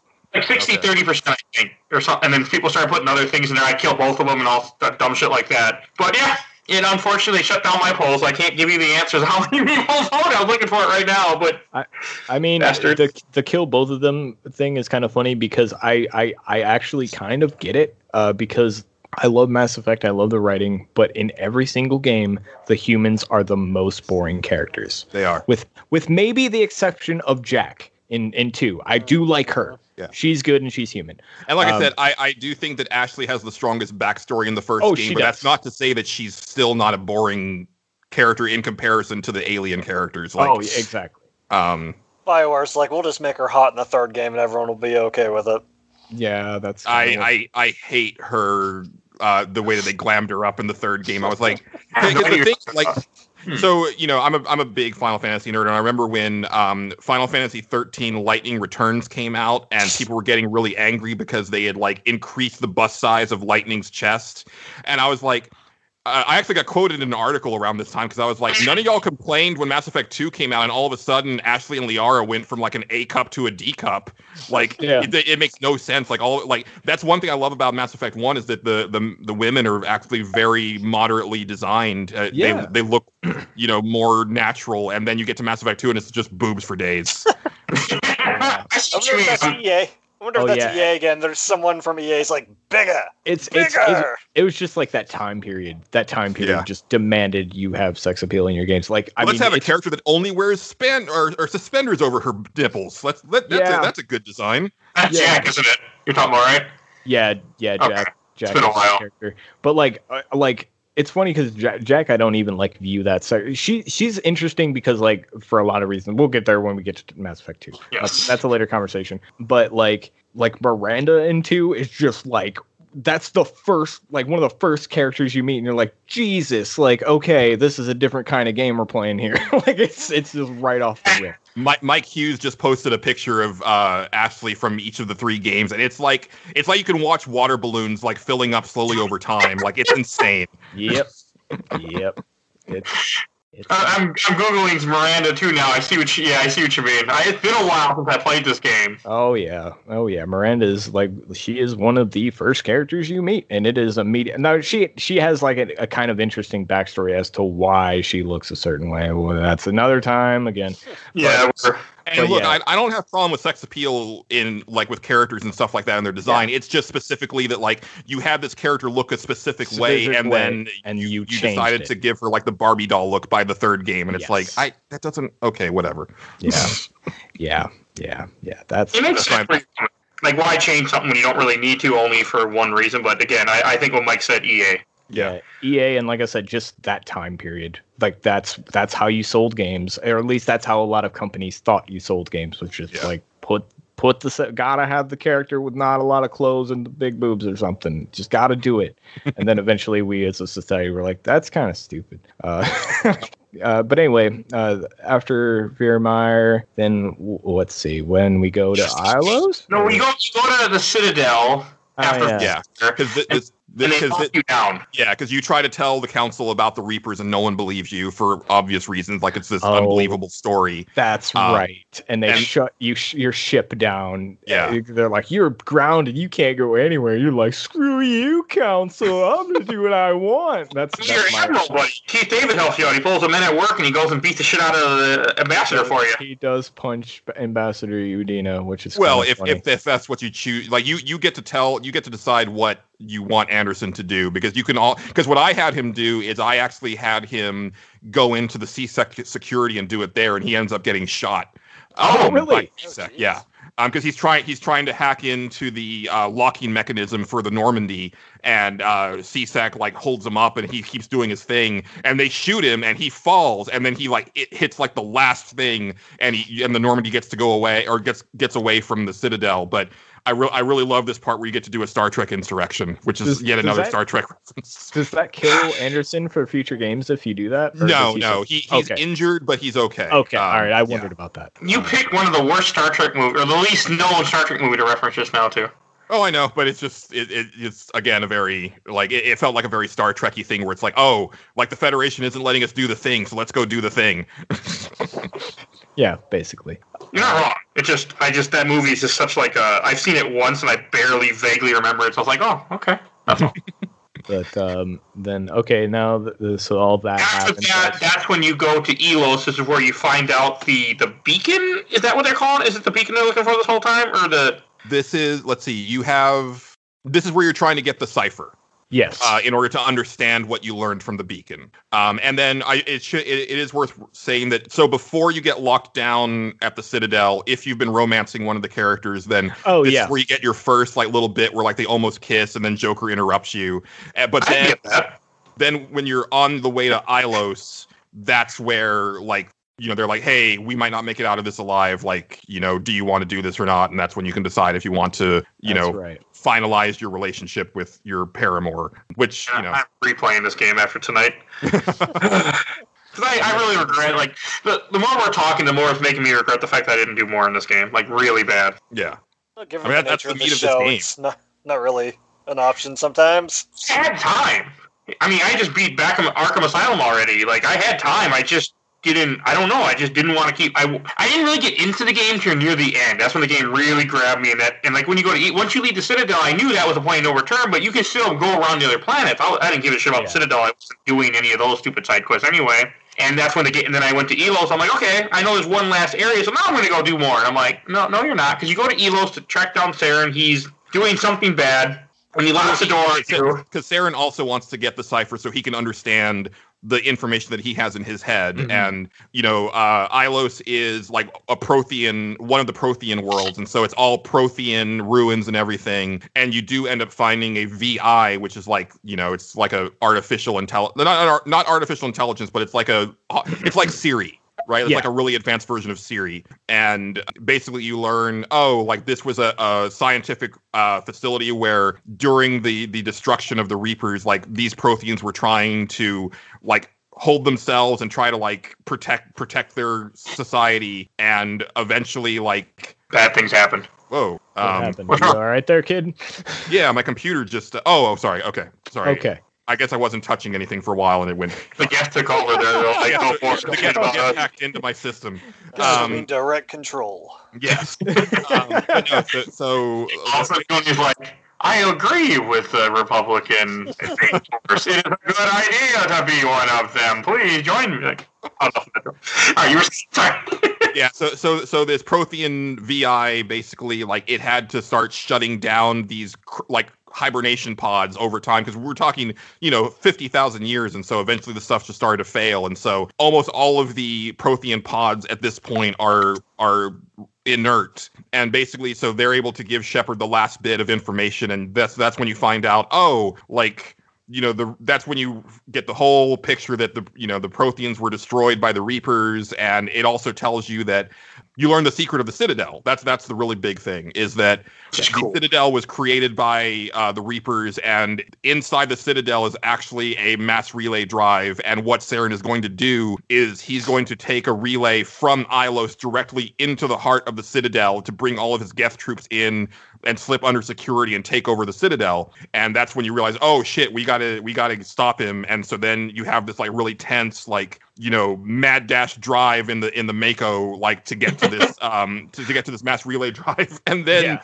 I, the thing I, we didn't say it but the thing i love about the mass relay um the mass relays is it's basically like a sh- like shotgunning you through space Yeah. That's a good way to put it. you go into it and it kind of converts you into energy and then it just like shoots you you know like a rail gun almost and so you and i didn't realize this but i guess apparently you don't need a ship to do this like if you because this is a smaller mass relay but you just go in the mako and then the mako just like flies through the the presidium in the citadel and it just Yeah. it, it's a really cool moment Yeah. Okay, I wasn't the only one that kind of like. Oh, I do another thing that I thought was interesting. So when you first get to Ilos, you drop your Mako drops you off. They all Saren's wandering with his army towards the thing, and even though you take all that time to kill all these troops to get the gate open to drive your Mako down this long hall, you barely make it just a few minutes after he got there. I was like, he was walking really slow. Uh, I I think I mean he it looks like he's been there a while because the Okay. Geth and the Krogan are pretty well entrenched by the by the Yeah. time you Yeah, you're probably right then. Yeah, you're, you're having to fight a shit ton of Geth, and, and it's really cool when you get back to the Citadel because there's a part where you're actually like on the side of it because you know I love the the the construction of the Citadel and the way that like gravity works, and and again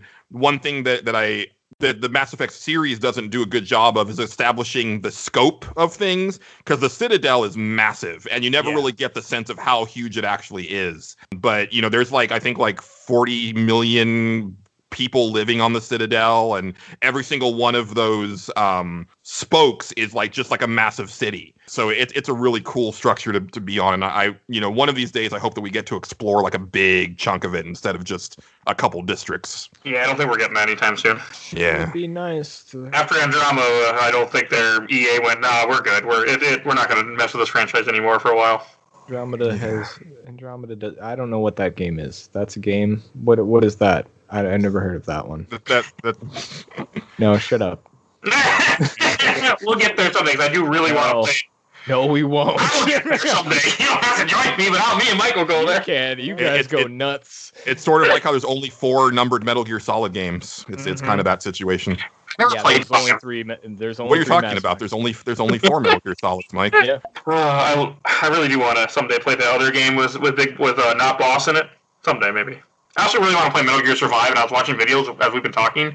No, you don't. No, you really No, no. you really don't want to do that so. Why would you do The that? reason Yeah. why is because if I if I say we're going to play it, he knows what that means, and he doesn't like that idea. I don't Oh think. no, I I played some of it when it was on Game Pass. It's not good. You're you're an odd duck, Mike Albert, and you're like, oh, I'm gonna skip all of the important parts of Mass Effect, but I really want to play X Blades and Metal Gear Survive. I can't wait to do that shit. Can't wait to do it. I like. Hey, I love the gameplay in this game. I didn't really care about the talking or reading for some reason, but I just loved shooting things, which is not me. Like I'm normally I'm a big RPG gamer. Well, I used to be. I love stuff like that. For some reason, this game, all I want to do is shoot things. Yeah, that's that is weird, but like I mean, it's it's funny because like even doing everything in the game, I clocked it in at like 35 hours, which compared to like a lot of other RPGs, that's really not that bad. Like like I mean, co- you compare it to like almost anything nowadays. Like Witcher Three is like you know that's a Western RPG that's like fucking hundred something hours, and that's like if you're cutting out a lot of the side content, and like this one is just like yeah, it's just this real straightforward thing. Like I mean, Yeah. it's it's probably Dragon Age even, Origins took me like 80 hours the first time that I played it. yeah. Oh, I. Okay. Um, brief. Since you mentioned it, and we're. I do want to do a little brief rant. When I played uh, Dragon Age Origins the last time, I actually did create a character. I named her Elaine, and she was a she was a mage. She might have her last name might have been Tarkanard or Tarkanad, but you know that, that's neither here nor there. But I did that was the one time I made a, a character and she tried to like I cared. But I, I love Elaine. Elaine is Well, you- great. There isn't. Is there a? Def, there's not a default like option. Well, I guess there. I guess there's There like. is, but back then it was before I had a podcast, and I, I actually did try to do a little bit. And I my first character was just me, and looked like really a guy with long hair, and he wasn't cool. And then I decided to actually make someone I liked, and I made Elaine from Wheel of Time series. Nice. I almost always when I'm when I'm creating characters for RPGs, I almost always name them after book characters from different fantasy series and stuff like that. Like my my Final Fantasy eleven character was named Random, and that's one of the princes from Roger Zelazny's uh, uh, Chronicles of Amber series. And I just always love that name. I think it's a really cool name to have because he was like a gambler, and his name is Random, and I was like, that's really awesome.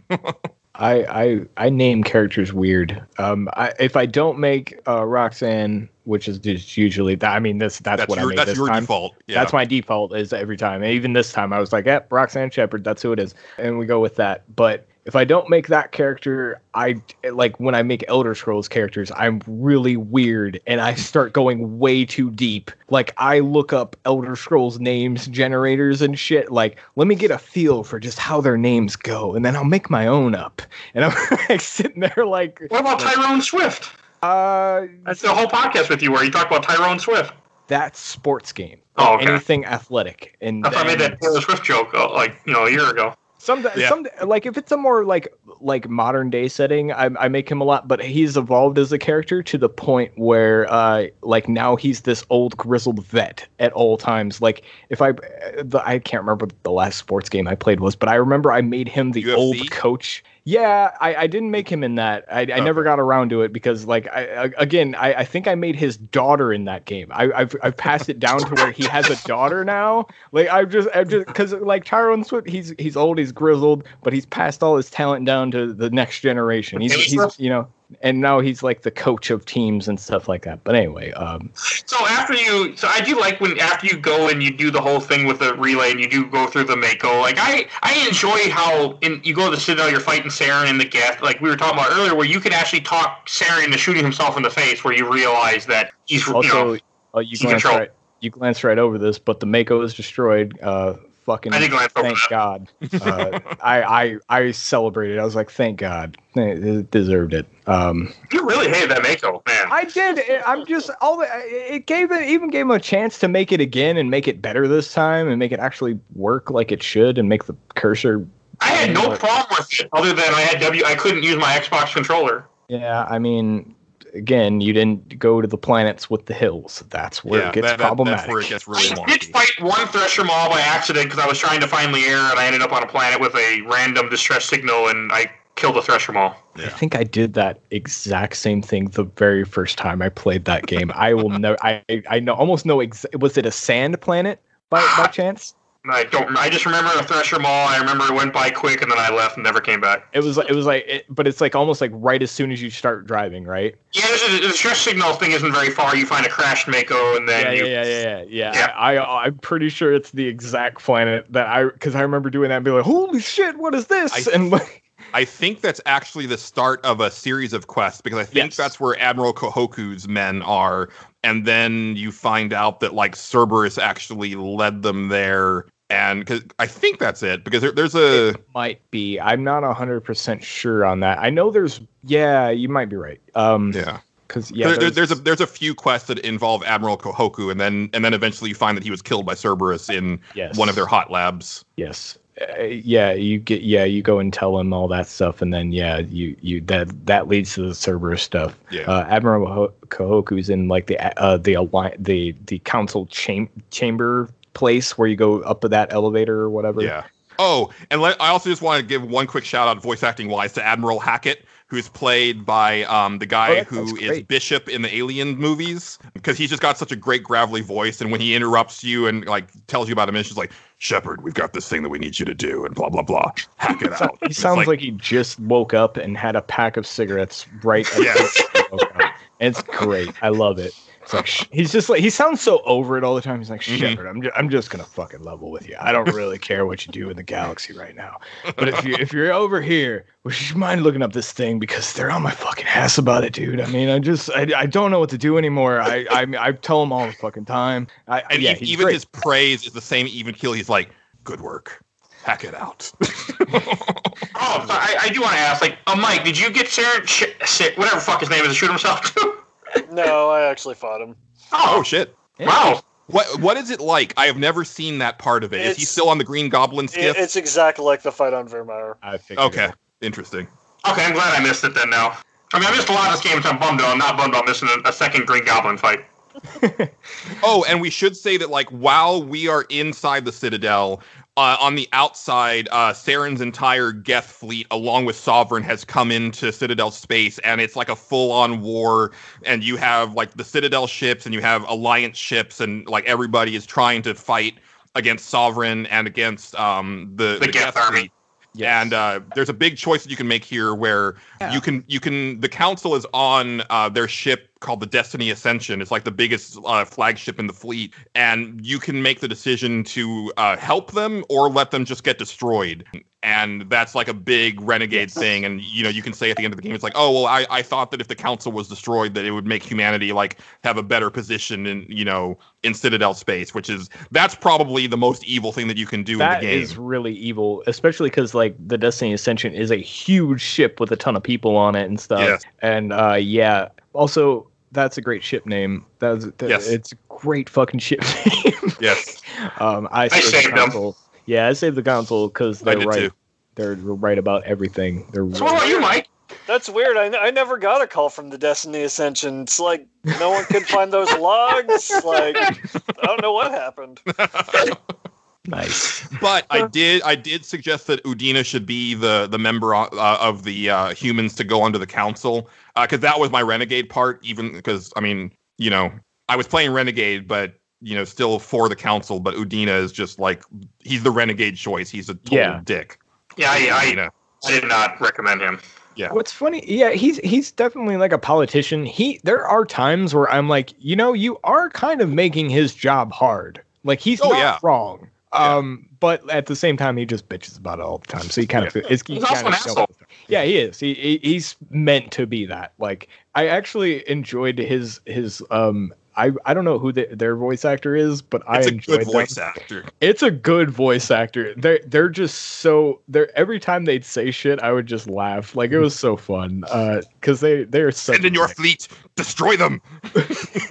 they're so over dramatic and it's great. Oh, I love it. Uh, but yeah, no, I say the guy. I I think I. Oh yeah, you, you have to fight uh Saren again. Uh, Robotic even, Saren. Even if you even if yeah even if you talk him down in the fight, he shoots himself. He he comes back to life because it's sovereign. Sovereign like indoctrinates him or whatever. I and think it, I think it's sovereign control along with all of those Geth parts that he has inside. him. yes. he no longer looks completely Turian. He's like kind of like almost like being held together by like an energy field, and he's he's very elongated, and he, and like part of his like flesh has been burned off. It's a very interesting design for him, and he's kind of hard to fight only because he moves as fast as the Geth sappers and ghosts. Yes. Um, so it's a little bit difficult to keep him in your line of sight. That's that's really the only thing. It's not a it's not hard to fu- to shoot him, or it's not hard to beat him. It's just hard to actually get a bead on him in Pretty order to take down his health. yeah it's it's not the worst fight in the world but like yeah it's it's It's you know it's it's somewhat challenging, I guess. Um, I never fought it on like a higher difficulty than normal, so I don't know. I mean, to me, this was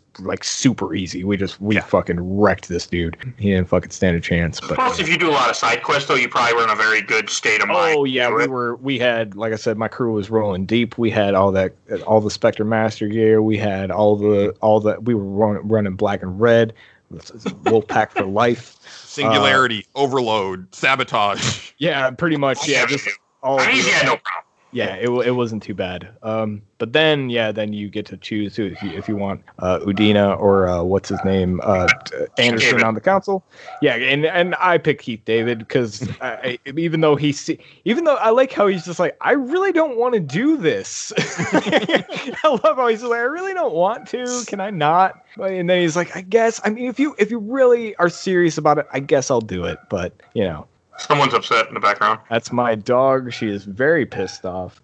She uh this is what happens. And I guarantee She's like, you I- should have chosen Udina.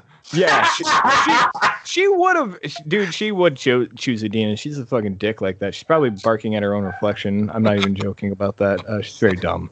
But those are my those are my dogs. I love them. Um sometimes more than others. Uh All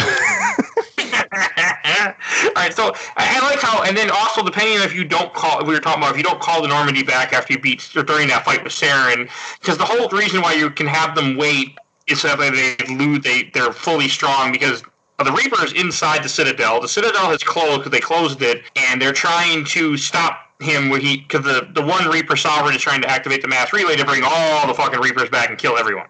Right. And that is the one cool ass fight where it takes the entire fleet to stop this one Reaper, and they Yes. barely stop him. Indeed. and, and it, it is really cool once once you're able to once you get the the override code to open the citadel back up and then just the whole fleet descends on sovereign and blows the shit out of it but they still don't believe you afterwards which is super frustrating Yeah, it is weird. It is weird. They're like, we saw this happen, and we're still like, I don't know. I mean, this Reaper thing. I mean, Sovereign was bad. Yeah, we- that was bad, Yeah, but but we killed it so we're fine it's fine. See, you know what? fine. I can believe that. After everything we went in 2020, where people believe COVID is fake and people believe it's a, it's a hoax and people made it up, you know, I can believe now they wouldn't believe the giant alien they killed. They'd be like, yeah, we did it. We killed it. We're, we're good to go. Yeah, I guess I could see that. And then, I mean, it does get humanity on the council. I mean, you, you get humanity on the council. Maybe it'd be like, okay, yeah, you, you stopped it. You were a big help with that. But like, I, we don't know if this is like a, an ongoing thing. You're gonna have to provide more proof. Which you know, Yeah, no, I, I can believe it because I had people tell me that COVID was fake and stuff, so I, I, I believe it. Yeah, ask Sturgis about how that w- turned out. That's that's what they did. They had an interview before Sturgis bike rally. It was like, yeah, we think this is a liberal conspiracy. It's not a big deal. Then what was the next big super spreader of the COVID nineteen virus? The Sturgis bike rally. Who'd have thunk it? I mean, oh, I, oh weird I always so, say now. When so- people, like, I can't believe people do this in a video game or science fiction.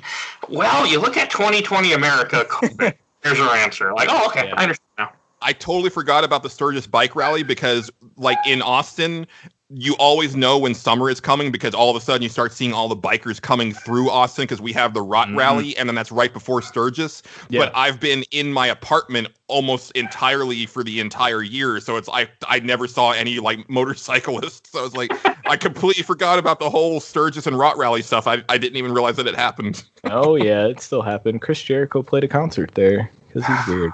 I forgot he's a singer now. he, he sure he tries to be a singer. He really tries.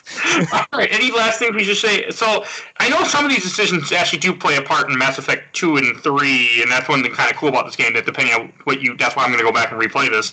Yeah. Depending on what you do, it does play a part. I think a little bit later on in the series. The Oh whole yeah. There's a, there's there's even like there's a lot of decisions like so when you play when you start Mass Effect 2 if you're doing a fresh save you can pick like a like a handful of decisions to inform your game.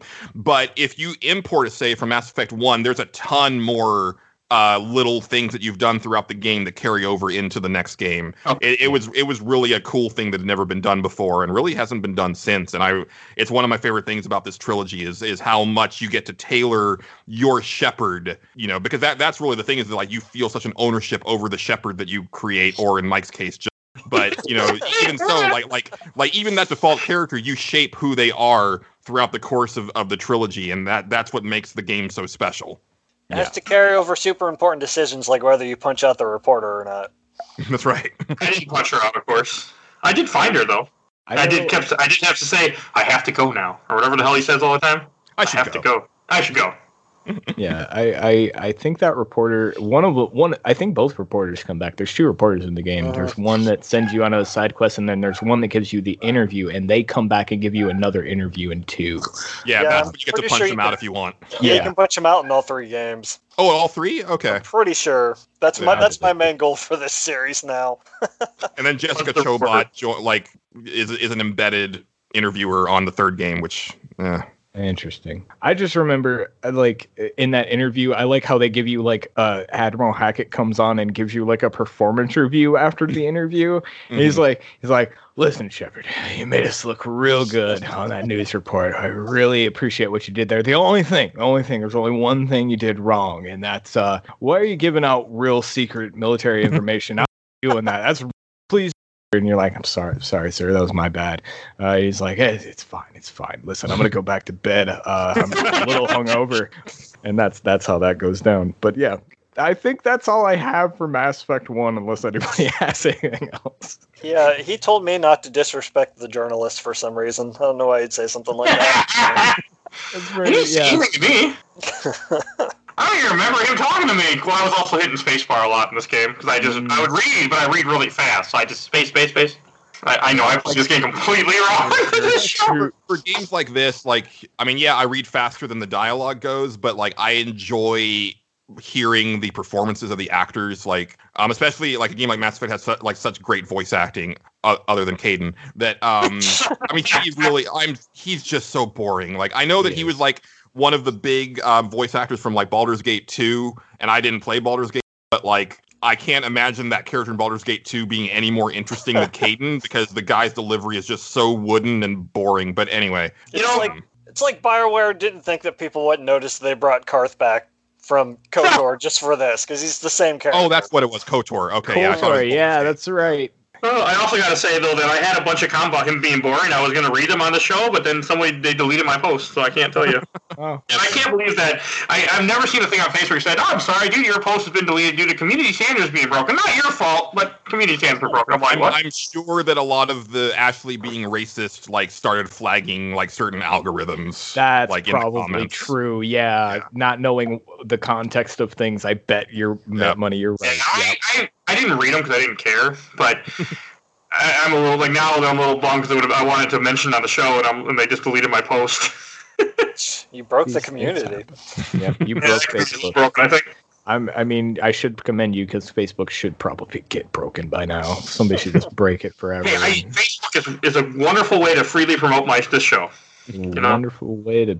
Never mind. We're, I'm gonna stop talking about I- Facebook. There's someone I know that won't talk that does not talk to me anymore because she said things that were um I, I did not agree with, and I said things and she did not agree with those. So that's all I'm gonna say there. That's Facebook in a nutshell. Yeah. yeah, that's all I got for uh, Facebook and Mass Effect. Um, Any last things to say about the ending? or Anything before we go on to questions, comments, and memories? I would just like to say because you know then this will come in way later on games my mom found, but I would just like to posit that the actual ending of Mass Effect is bad, but also the actual ending of Mass Effect Two is bad, and also the actual ending of Mass Effect Three is bad. The series has just always had bad endings. It endings. doesn't It's- it's have- always it's Yeah. always the stuff that lead that leads up to the ending that's the good shit, and then the actual final cutscene stuff is always garbage. yeah, I, I mean, disagree with you on three, but we'll get there someday. Mm. It's it's it's I don't hate the ending of one. Like it's obviously like the one thing I do like about it is like there will obviously be another Mass Effect 2 because like they show like it's basically like a tie-in. They show like all the Reapers still behind the thing Mhm. and flying and, and they're like, "Oh, they're coming, motherfucker, they're coming." Uh, and you're gonna have to do something about it, I guess. Uh, maybe, maybe. Please Yeah. buy Mass Effect 2. Uh, that that was basically the ending. Uh, but it was it it's I don't hate it, but like it's it's never been the strong point of the series. Yeah, even in two, it's it's the it's the suicide mission, but the then the final actual mission final in two is cutscene like, amazing, but like yeah, the final actual resolution to everything is like eh. Although I do love fucking telling uh uh what's his name uh the Illusive Man to fuck off at the end. That's pretty fun. yeah. Um, okay, that's but that's that's all I got for the ending. I mean, I, like I said, I went so deep in the lore again that I could talk here for hours, but I'll, I'll As save could you I. guys. Yeah. Hey, this is actually going to make it under three hours raw recording, even after all our issues that we had. Yeah, I believe it. That's that's fantastic. I I think it's only about 15 minutes before we had the first breakdown, and then it's been about over two hours since this record this part. Neat. You guys I talk about how cool the, the, the Normandy is as, of ship. No, we never did actually. It's so awesome. It's like yes, I. You're right. I, I'm. I don't know how we didn't mention that. The Normandy is one of my favorite ship designs. Period. Yeah, it's it's you know it's really cool, it's really great. It's too bad that it has. It, well, it's not bad. It's just really weird that it has the world, the galaxy's slowest fucking elevator. Like it takes like an hour for it to go like twenty feet. There's an elevator in the Normandy? Yeah, there Oh, sure is. That's weird. I never thought. Yeah, that's where you find all the other people and, and that you didn't talk to because The only, the only thing the ship was Joker. What are you talking about? It was just Joker, and that was in the galaxy map. That was it. It's like Well, welcome to the party. Get down the storage bay. We'll call you if we need you. yeah, yeah, that's pretty much it. But, well, they like it there. They're hanging out. There's tables with weapons, and they, That's where the they can work is. on exactly. Good. That's that catering is very Yeah, fun. I'm, I am 100 percent playing this game again now because I'm, I'm like really. You guys got. I'm not gonna read a lot, but I'm gonna do side quests and There's play more. there's even a guy down there. If you didn't go down, if you're serious, seriously didn't go down there, there's even even a guy. Yeah, there's even a guy that sells shit that you well, buy but Mike didn't buy any for. shit, so that doesn't Yeah. matter. I I did know. Medi-gel at one point on the first planet, but then I stopped because I never needed to again. I bought Medi-gel. What is? what are these words? Oh my god. I didn't, Okay. really play, I didn't play this game right. Okay, like we, we do a lot of games on the show. This is the one that I play completely wrong. Like I mm, You know wrong. what? Yeah, this is you know one. what? I, I I I have to say this. It takes a big man to admit that. You know what? You're you're making strides, Mike, and I I. didn't play Resident Evil 2 wrong, even though some people might say I did. I played Resident Evil 2 right for me with, with Hey. infinite ammo. We play that the way we need to play it to get through it. I have never had a game traumatize me more than that game where I didn't even want to go to sleep at night because I didn't want to close my eyes because zombies are going to get me. And I'm like, I'm an idiot. There's no zombies. I ain't going to sleep either way. But yeah, That's never fucking again. It was the weirdest thing. 'cause I'm like, I knew better. I'm like, I'm fine. I s- but I just couldn't get my brain to shut down. me, So- me and and people say I'm a coward, including myself. I call myself a coward all the time, but I don't. I'm not afraid that zombies are going to eat me in my sleep. So I think no, that no, that's not ever. I think it's just I bought a new house and it, I was in the basement. all so right, yeah. so I don't like it. I God need to bless. keep it. Yeah, so, you- so Mike Mike is afraid that uh, uh, zombies are going to eat him in his sleep. That's fine. Mr. X. Oh, Mr. X, yeah, Mr. Okay, Mr. All right, he is. Yeah. He's he's scared. Fucking Uh, fuck. but that's a different. That's a different video game.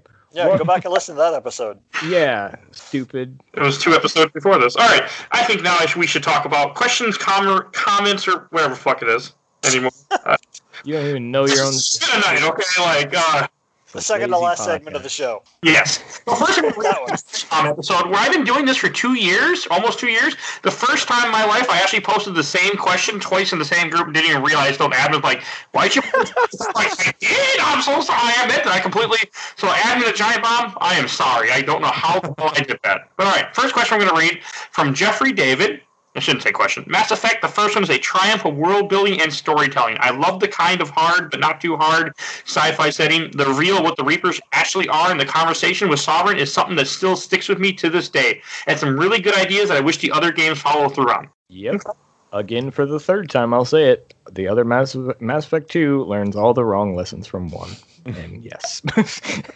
I, I think I think that like the overall world building continues through the next couple Oh, games, yeah. though. oh, Like, I was going to, I was going to say 2 writing wise way above 1. I, now Yeah. 1 does has a lot of work to do because it needs to establish an entire universe of things and it does a great job at doing that. But two like as just like okay the universe is established now we don't have to worry about that. Now we get to expand on everything Yes. and like really flesh out some characters and really go nuts with this other stuff. And they do an excellent job writing wise two is awesome and it even like the things it factors in from this game and everything else too is amazing at it um i i again i'm afraid to play three but so i can't speak to that but uh yeah it writing wise i've always found mass effect 2 to be really really good but gameplay wise and the that sort of stuff they learn a lot of the wrong lessons from Oh, this game. one is for Justin from Michael Green. I remember being such a staunch defender of the Mako. A staunch defender of the Mako. Okay, well that's There, there are a lot of them out there. They exist. no, I now I, I said this before. I get I don't I didn't hate the Mako as much like it wasn't as bad as I remembered it being. It's just that aiming part like it, and you have to really go out of your way to see the problem with it, but like it's there and it's really annoying. you know, and actually, I would say because I, I like I've never hated the Mako. I just don't like the way it feels. But I think a lot of that has to do also with like the generic nature of the extra planets, where I wish Yeah. that they were more designed. Yeah. like maybe if you could, maybe if you went to like a third of the number of planets, but they were they were more curated. Like Right. that would that would be the, the big fix. And again, I, I I said this earlier, and I'll say it again. I will take the Mako exploration parts, which are at least interesting, and you find you know cool stuff on planets, and like kind of get into your own little space exploration troubles and whatever. Uh, over scan the planet and hold the trigger in and find. Oh, look at the ratings there. Oh, they're great. Uh, yeah, I I'd say I'll take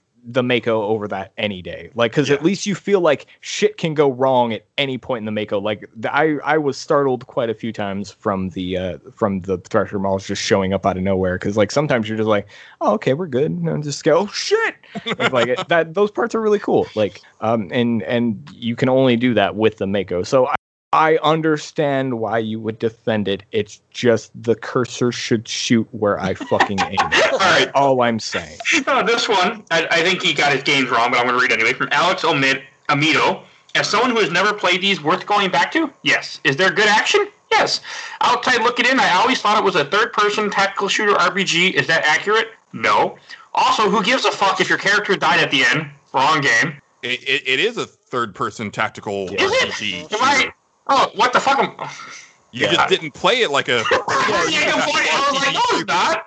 You just played it, which you point the thing at the thing and shoot, press the button. Yeah, I know. That's why I'm like, it's not tactical. I didn't even tell my men what to do ever. Except for the one time the game made me. This is the best Call of Duty Mike's played. yeah.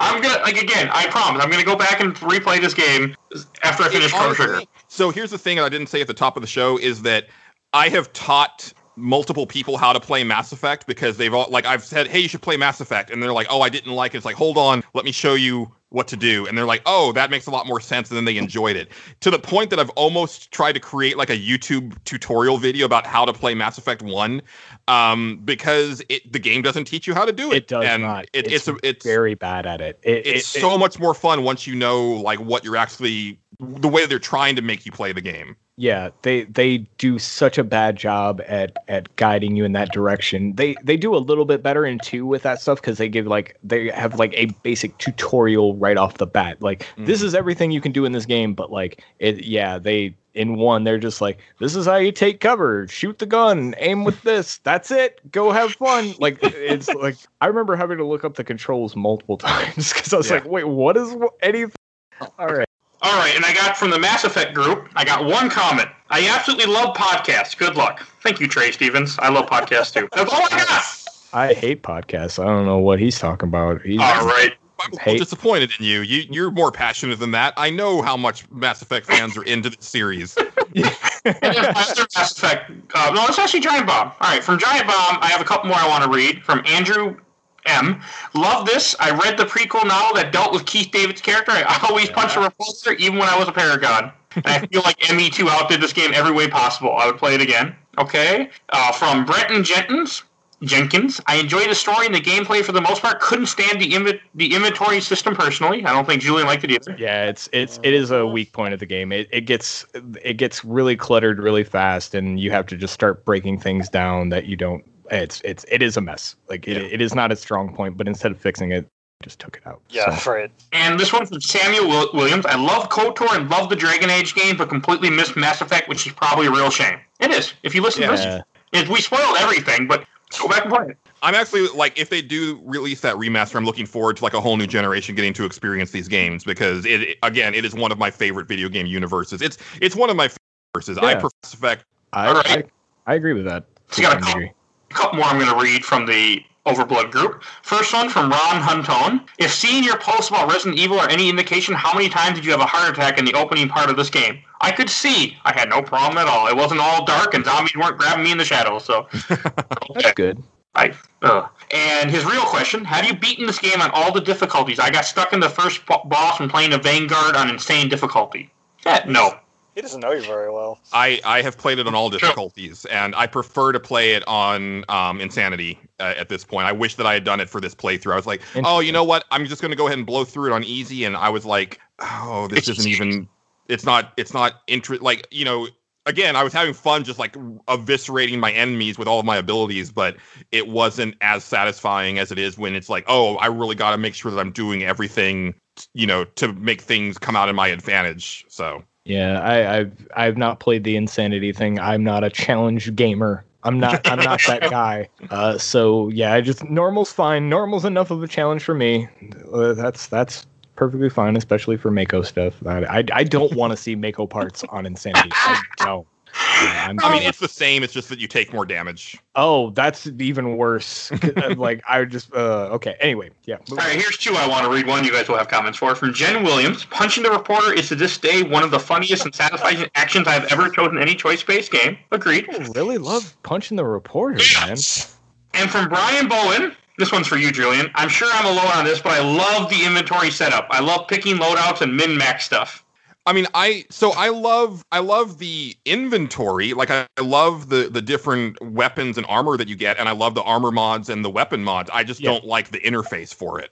Yeah, That- that's that's my thing. it's it's it's not so much the fact that you have armor and weapons that shit's cool and that should have never gone away Yeah. it's the fact that sorting through it and getting a lot of repeats and like going okay i got i have max capacity right now i have to go break some stuff down so i can get new stuff and it gets, annoying.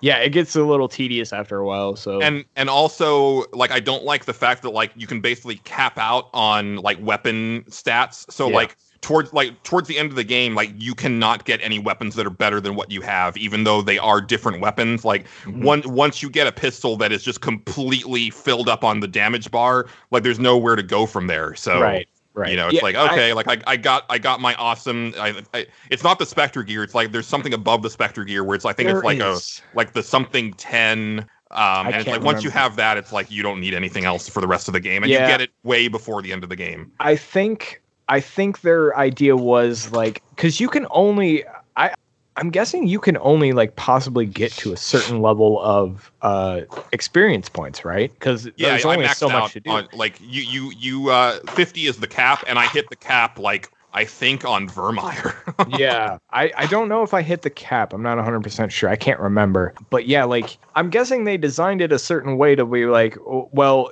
if you're going this far, there's really nothing left for you to do. This is pretty much where the game, like, you know, you're you're going to be overpowered with this amount of the with this weapon or whatever. Because like, I I mean, even with Spectre Mastery, even if it's not the best or whatever, like, because I I kind of remember that after you mentioned that, I, I remember there being like something slightly above it, but I don't remember exactly. yeah Um, but like I remember even with just that stuff, like just plowing through shit. Like it was Yeah. nothing because you were just so overpowered at that point. oh uh, and Mike I know you said that you only use the assault rifle but the shotguns in this game are next level shotguns They are pretty. I tried them a couple times, but I didn't really.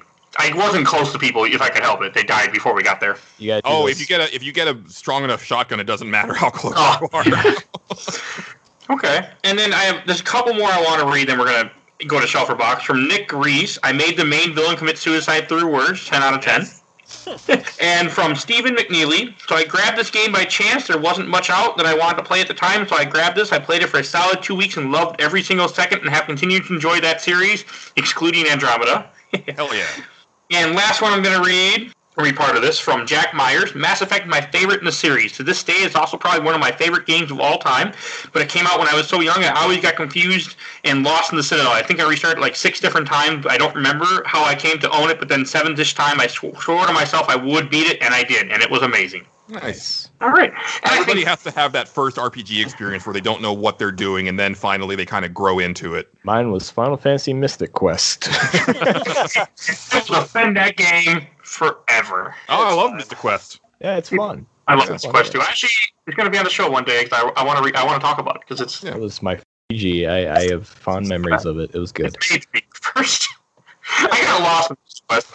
Oh, I was terrible at it. I didn't know, I didn't understand what the game even was for the longest time. I just wandered around and pressed the attack button, and sometimes things would go well, but most of the time they did not. I stuck this game when I was a kid for a long time, but Yeah. we'll get there. All right, uh, let's go to Shelf or Box. And Mike, since this was your pick, why don't you go first? Uh, so I fully expected to, to hate this. I was one of those people, like, I remember really not liking the first Mass Effect, like two and three or so actiony, and I just remember one being super clunky, but I had good time with it playing through it. Uh, I got to be an asshole, which is fun. I don't, I don't always play Renegade. I know some people are one way or the other and don't venture into the other side. I like to play both sides when I can. Yeah, I hear you, Mike.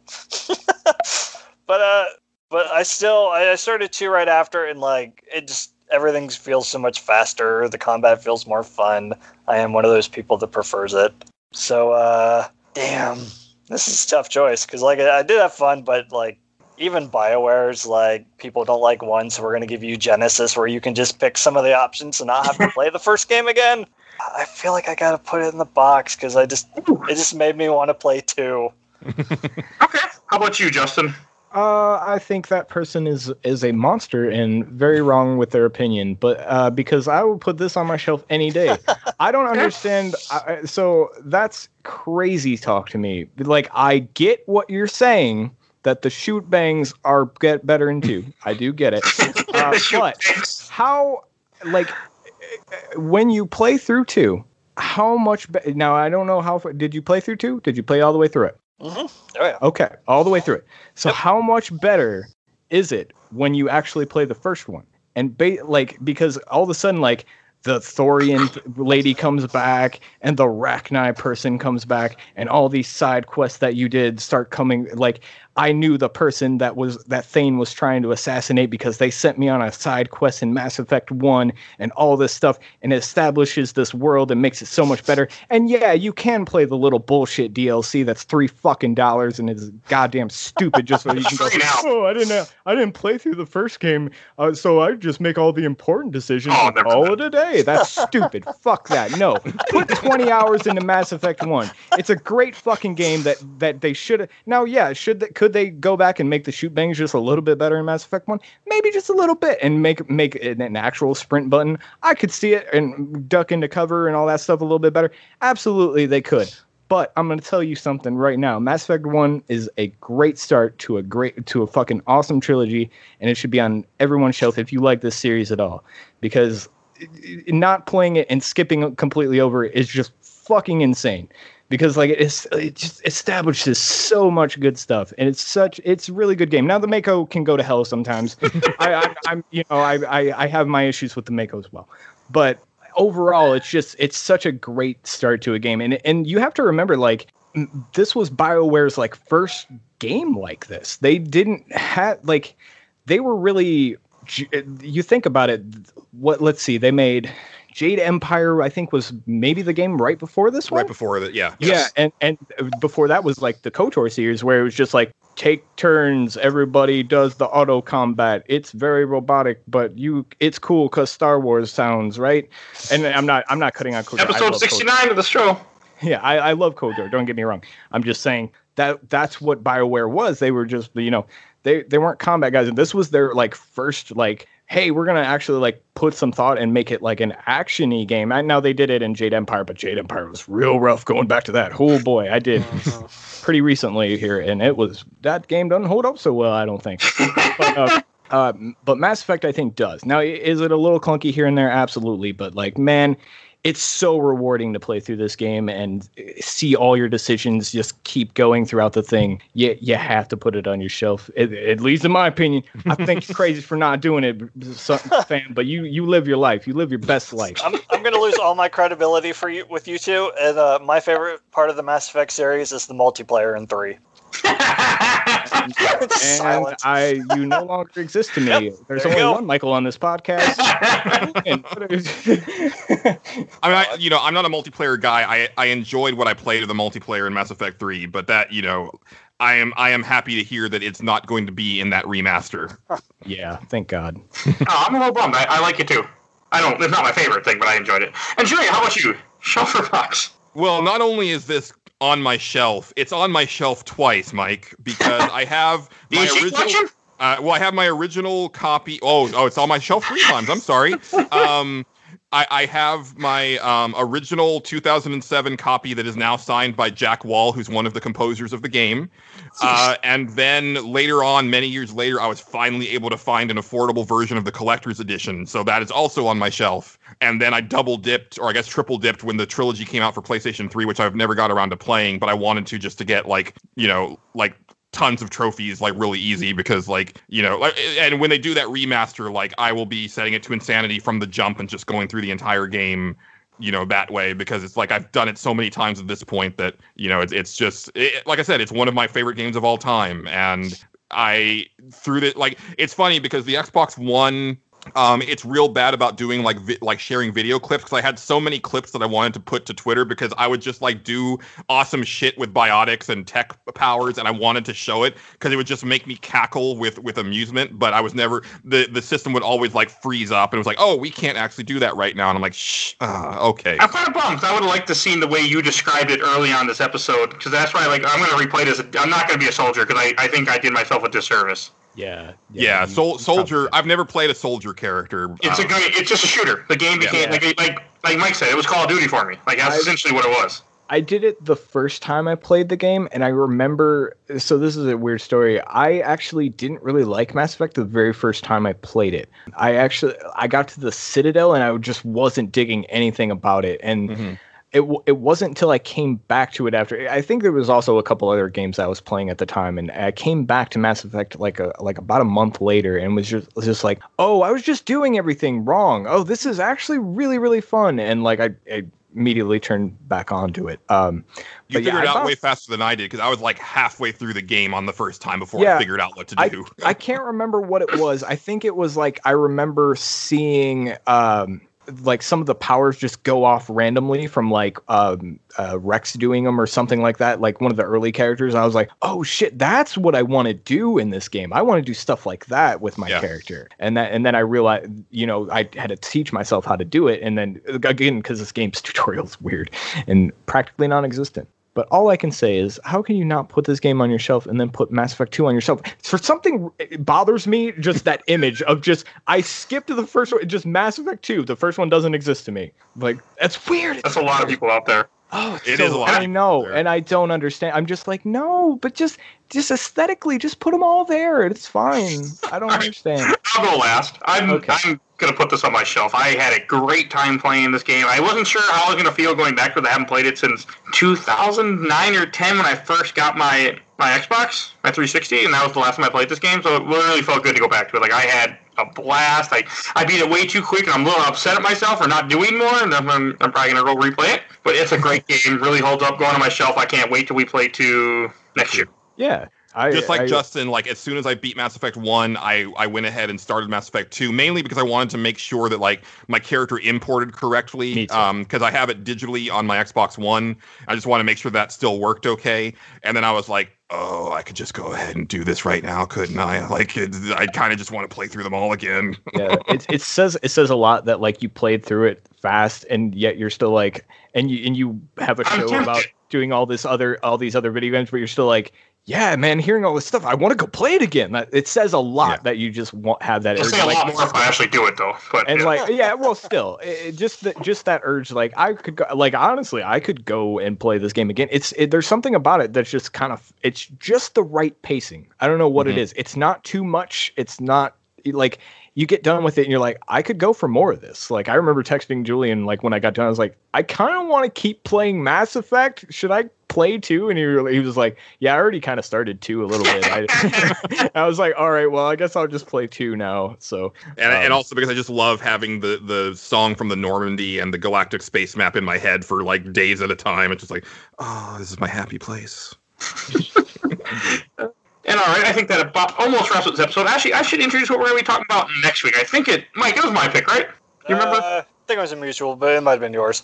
Okay, well, I'll introduce it anyway.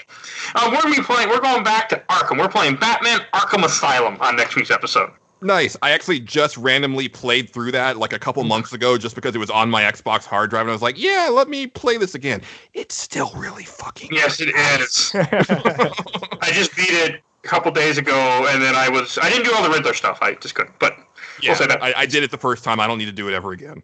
No, I have a story for that, but we'll get there next time. So I'm very excited to replay that. And uh, Julie, Justin, do you guys want to mention where people might, can go find you at? Yeah, well, I'll I'll, I'll do the nerds without pants part, Okay. Justin. Sure, Um, you do that. We are the hosts of Nerds Without Pants. It is a, another video game podcast. And if you enjoyed this lengthy deep dive into Mass Effect 1, uh, if you listen to our latest episode coming out, uh, episode 188, uh, Justin and I brainstormed making a new Mass Effect game from scratch. And we also got a lot of input from our lovely listeners. And honestly, like I've been thinking about it ever since we recorded it last night. And I really want that Mass Effect game to exist. we came up with a really awesome Mass Effect game. It was pretty good. If you let EA know, I'm sure they'll listen to you. You just Oh, got to give them sure. about three hundred million dollars, and they might make your game. Maybe. Can't guarantee it though. No, it doesn't have multiplayer, so they probably won't. Um, it's not a games as a service, so probably won't make it. But that's fine. Um, but yeah, that's it. It was a that was a fun episode, and Nerds Without Pants is. I'm also there. Uh, but I I make another podcast. It's called Clickbait Update with my sister Sam, uh, and she is a fiery person uh, who likes to fight with Mike Fallick over the making of, of how good game videos are. I know him Uh, now. Yeah, that, yeah, exactly. So, so imagine two bullheaded people who are stubborn as all hell going at it head to head, and they will not back down. Uh, that was our last episode. So, go, go check also that i gotta say that like you got you guys got a very diluted version of mike Fallick on this podcast i was kind of shocked i was like oh okay. sure, We had to do a shorter versus he had to go, but yeah, no, he didn't appreciate when I. Call, I was sure. I think it might have been a, a bit. We called him Guest Mike, and it was kind of funny.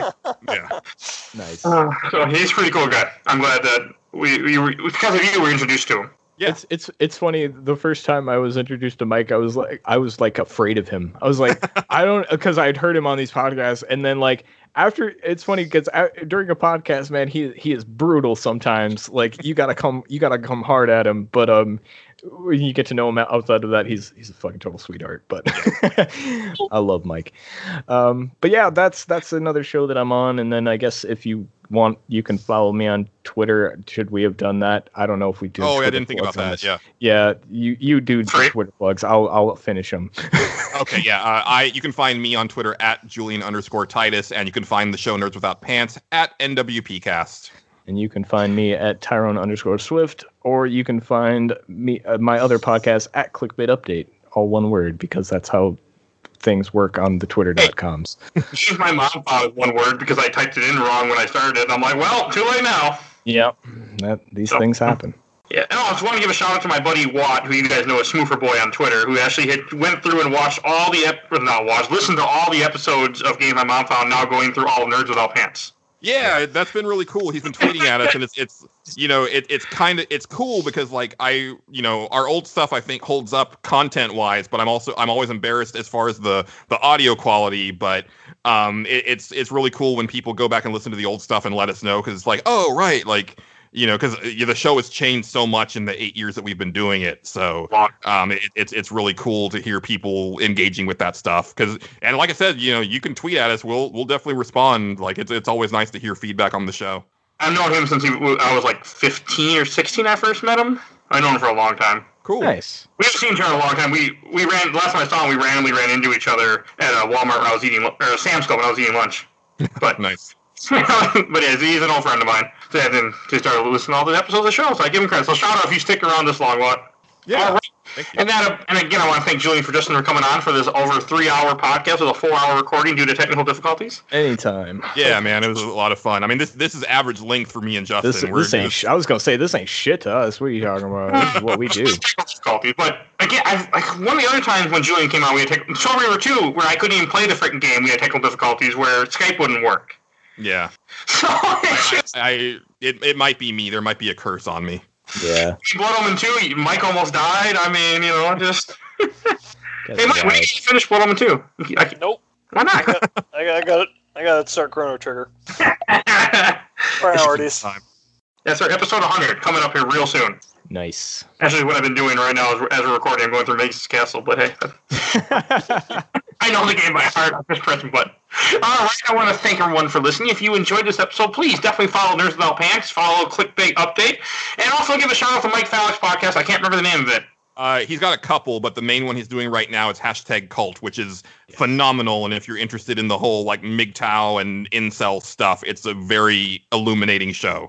We'd like to show us to him since we brought him up. And he's, Actually, show up on it. I need to talk to him about that. My life doesn't come back till January. Then I'm going to actually try to guest on podcast again once I'm you go. done. These Oh. things happen. Fucking holidays. All right, so enough with that. And also, if you enjoyed this, if you enjoyed our intro outro, courtesy of Bulby, aka Mike Stoney from ZP Biteable, Song to Cool Kid Squad, you will see a link in the show notes. Definitely check out his YouTube channel.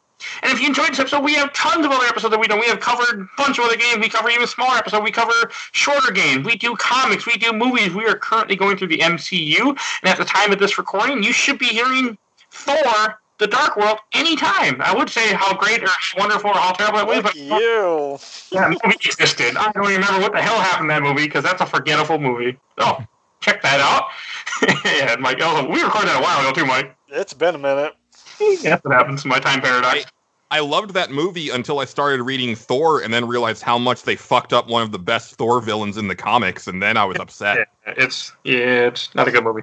I don't know anything about the comic with that villain, but it's yeah, that movie's just very, very forgettable. Only way to put it. All right, so definitely check those out, and please follow us on Facebook, Instagram, Twitter, and YouTube. Please subscribe to YouTube. I need my hundred followers or subscribe, whatever the hell they are. You don't need to click on the bell because I don't give a shit how listen to this podcast. However you want to listen to it, we're everywhere at this point. And again, thank you everyone for listening. We will see you guys next week. Bye. Everyone. Bye bye.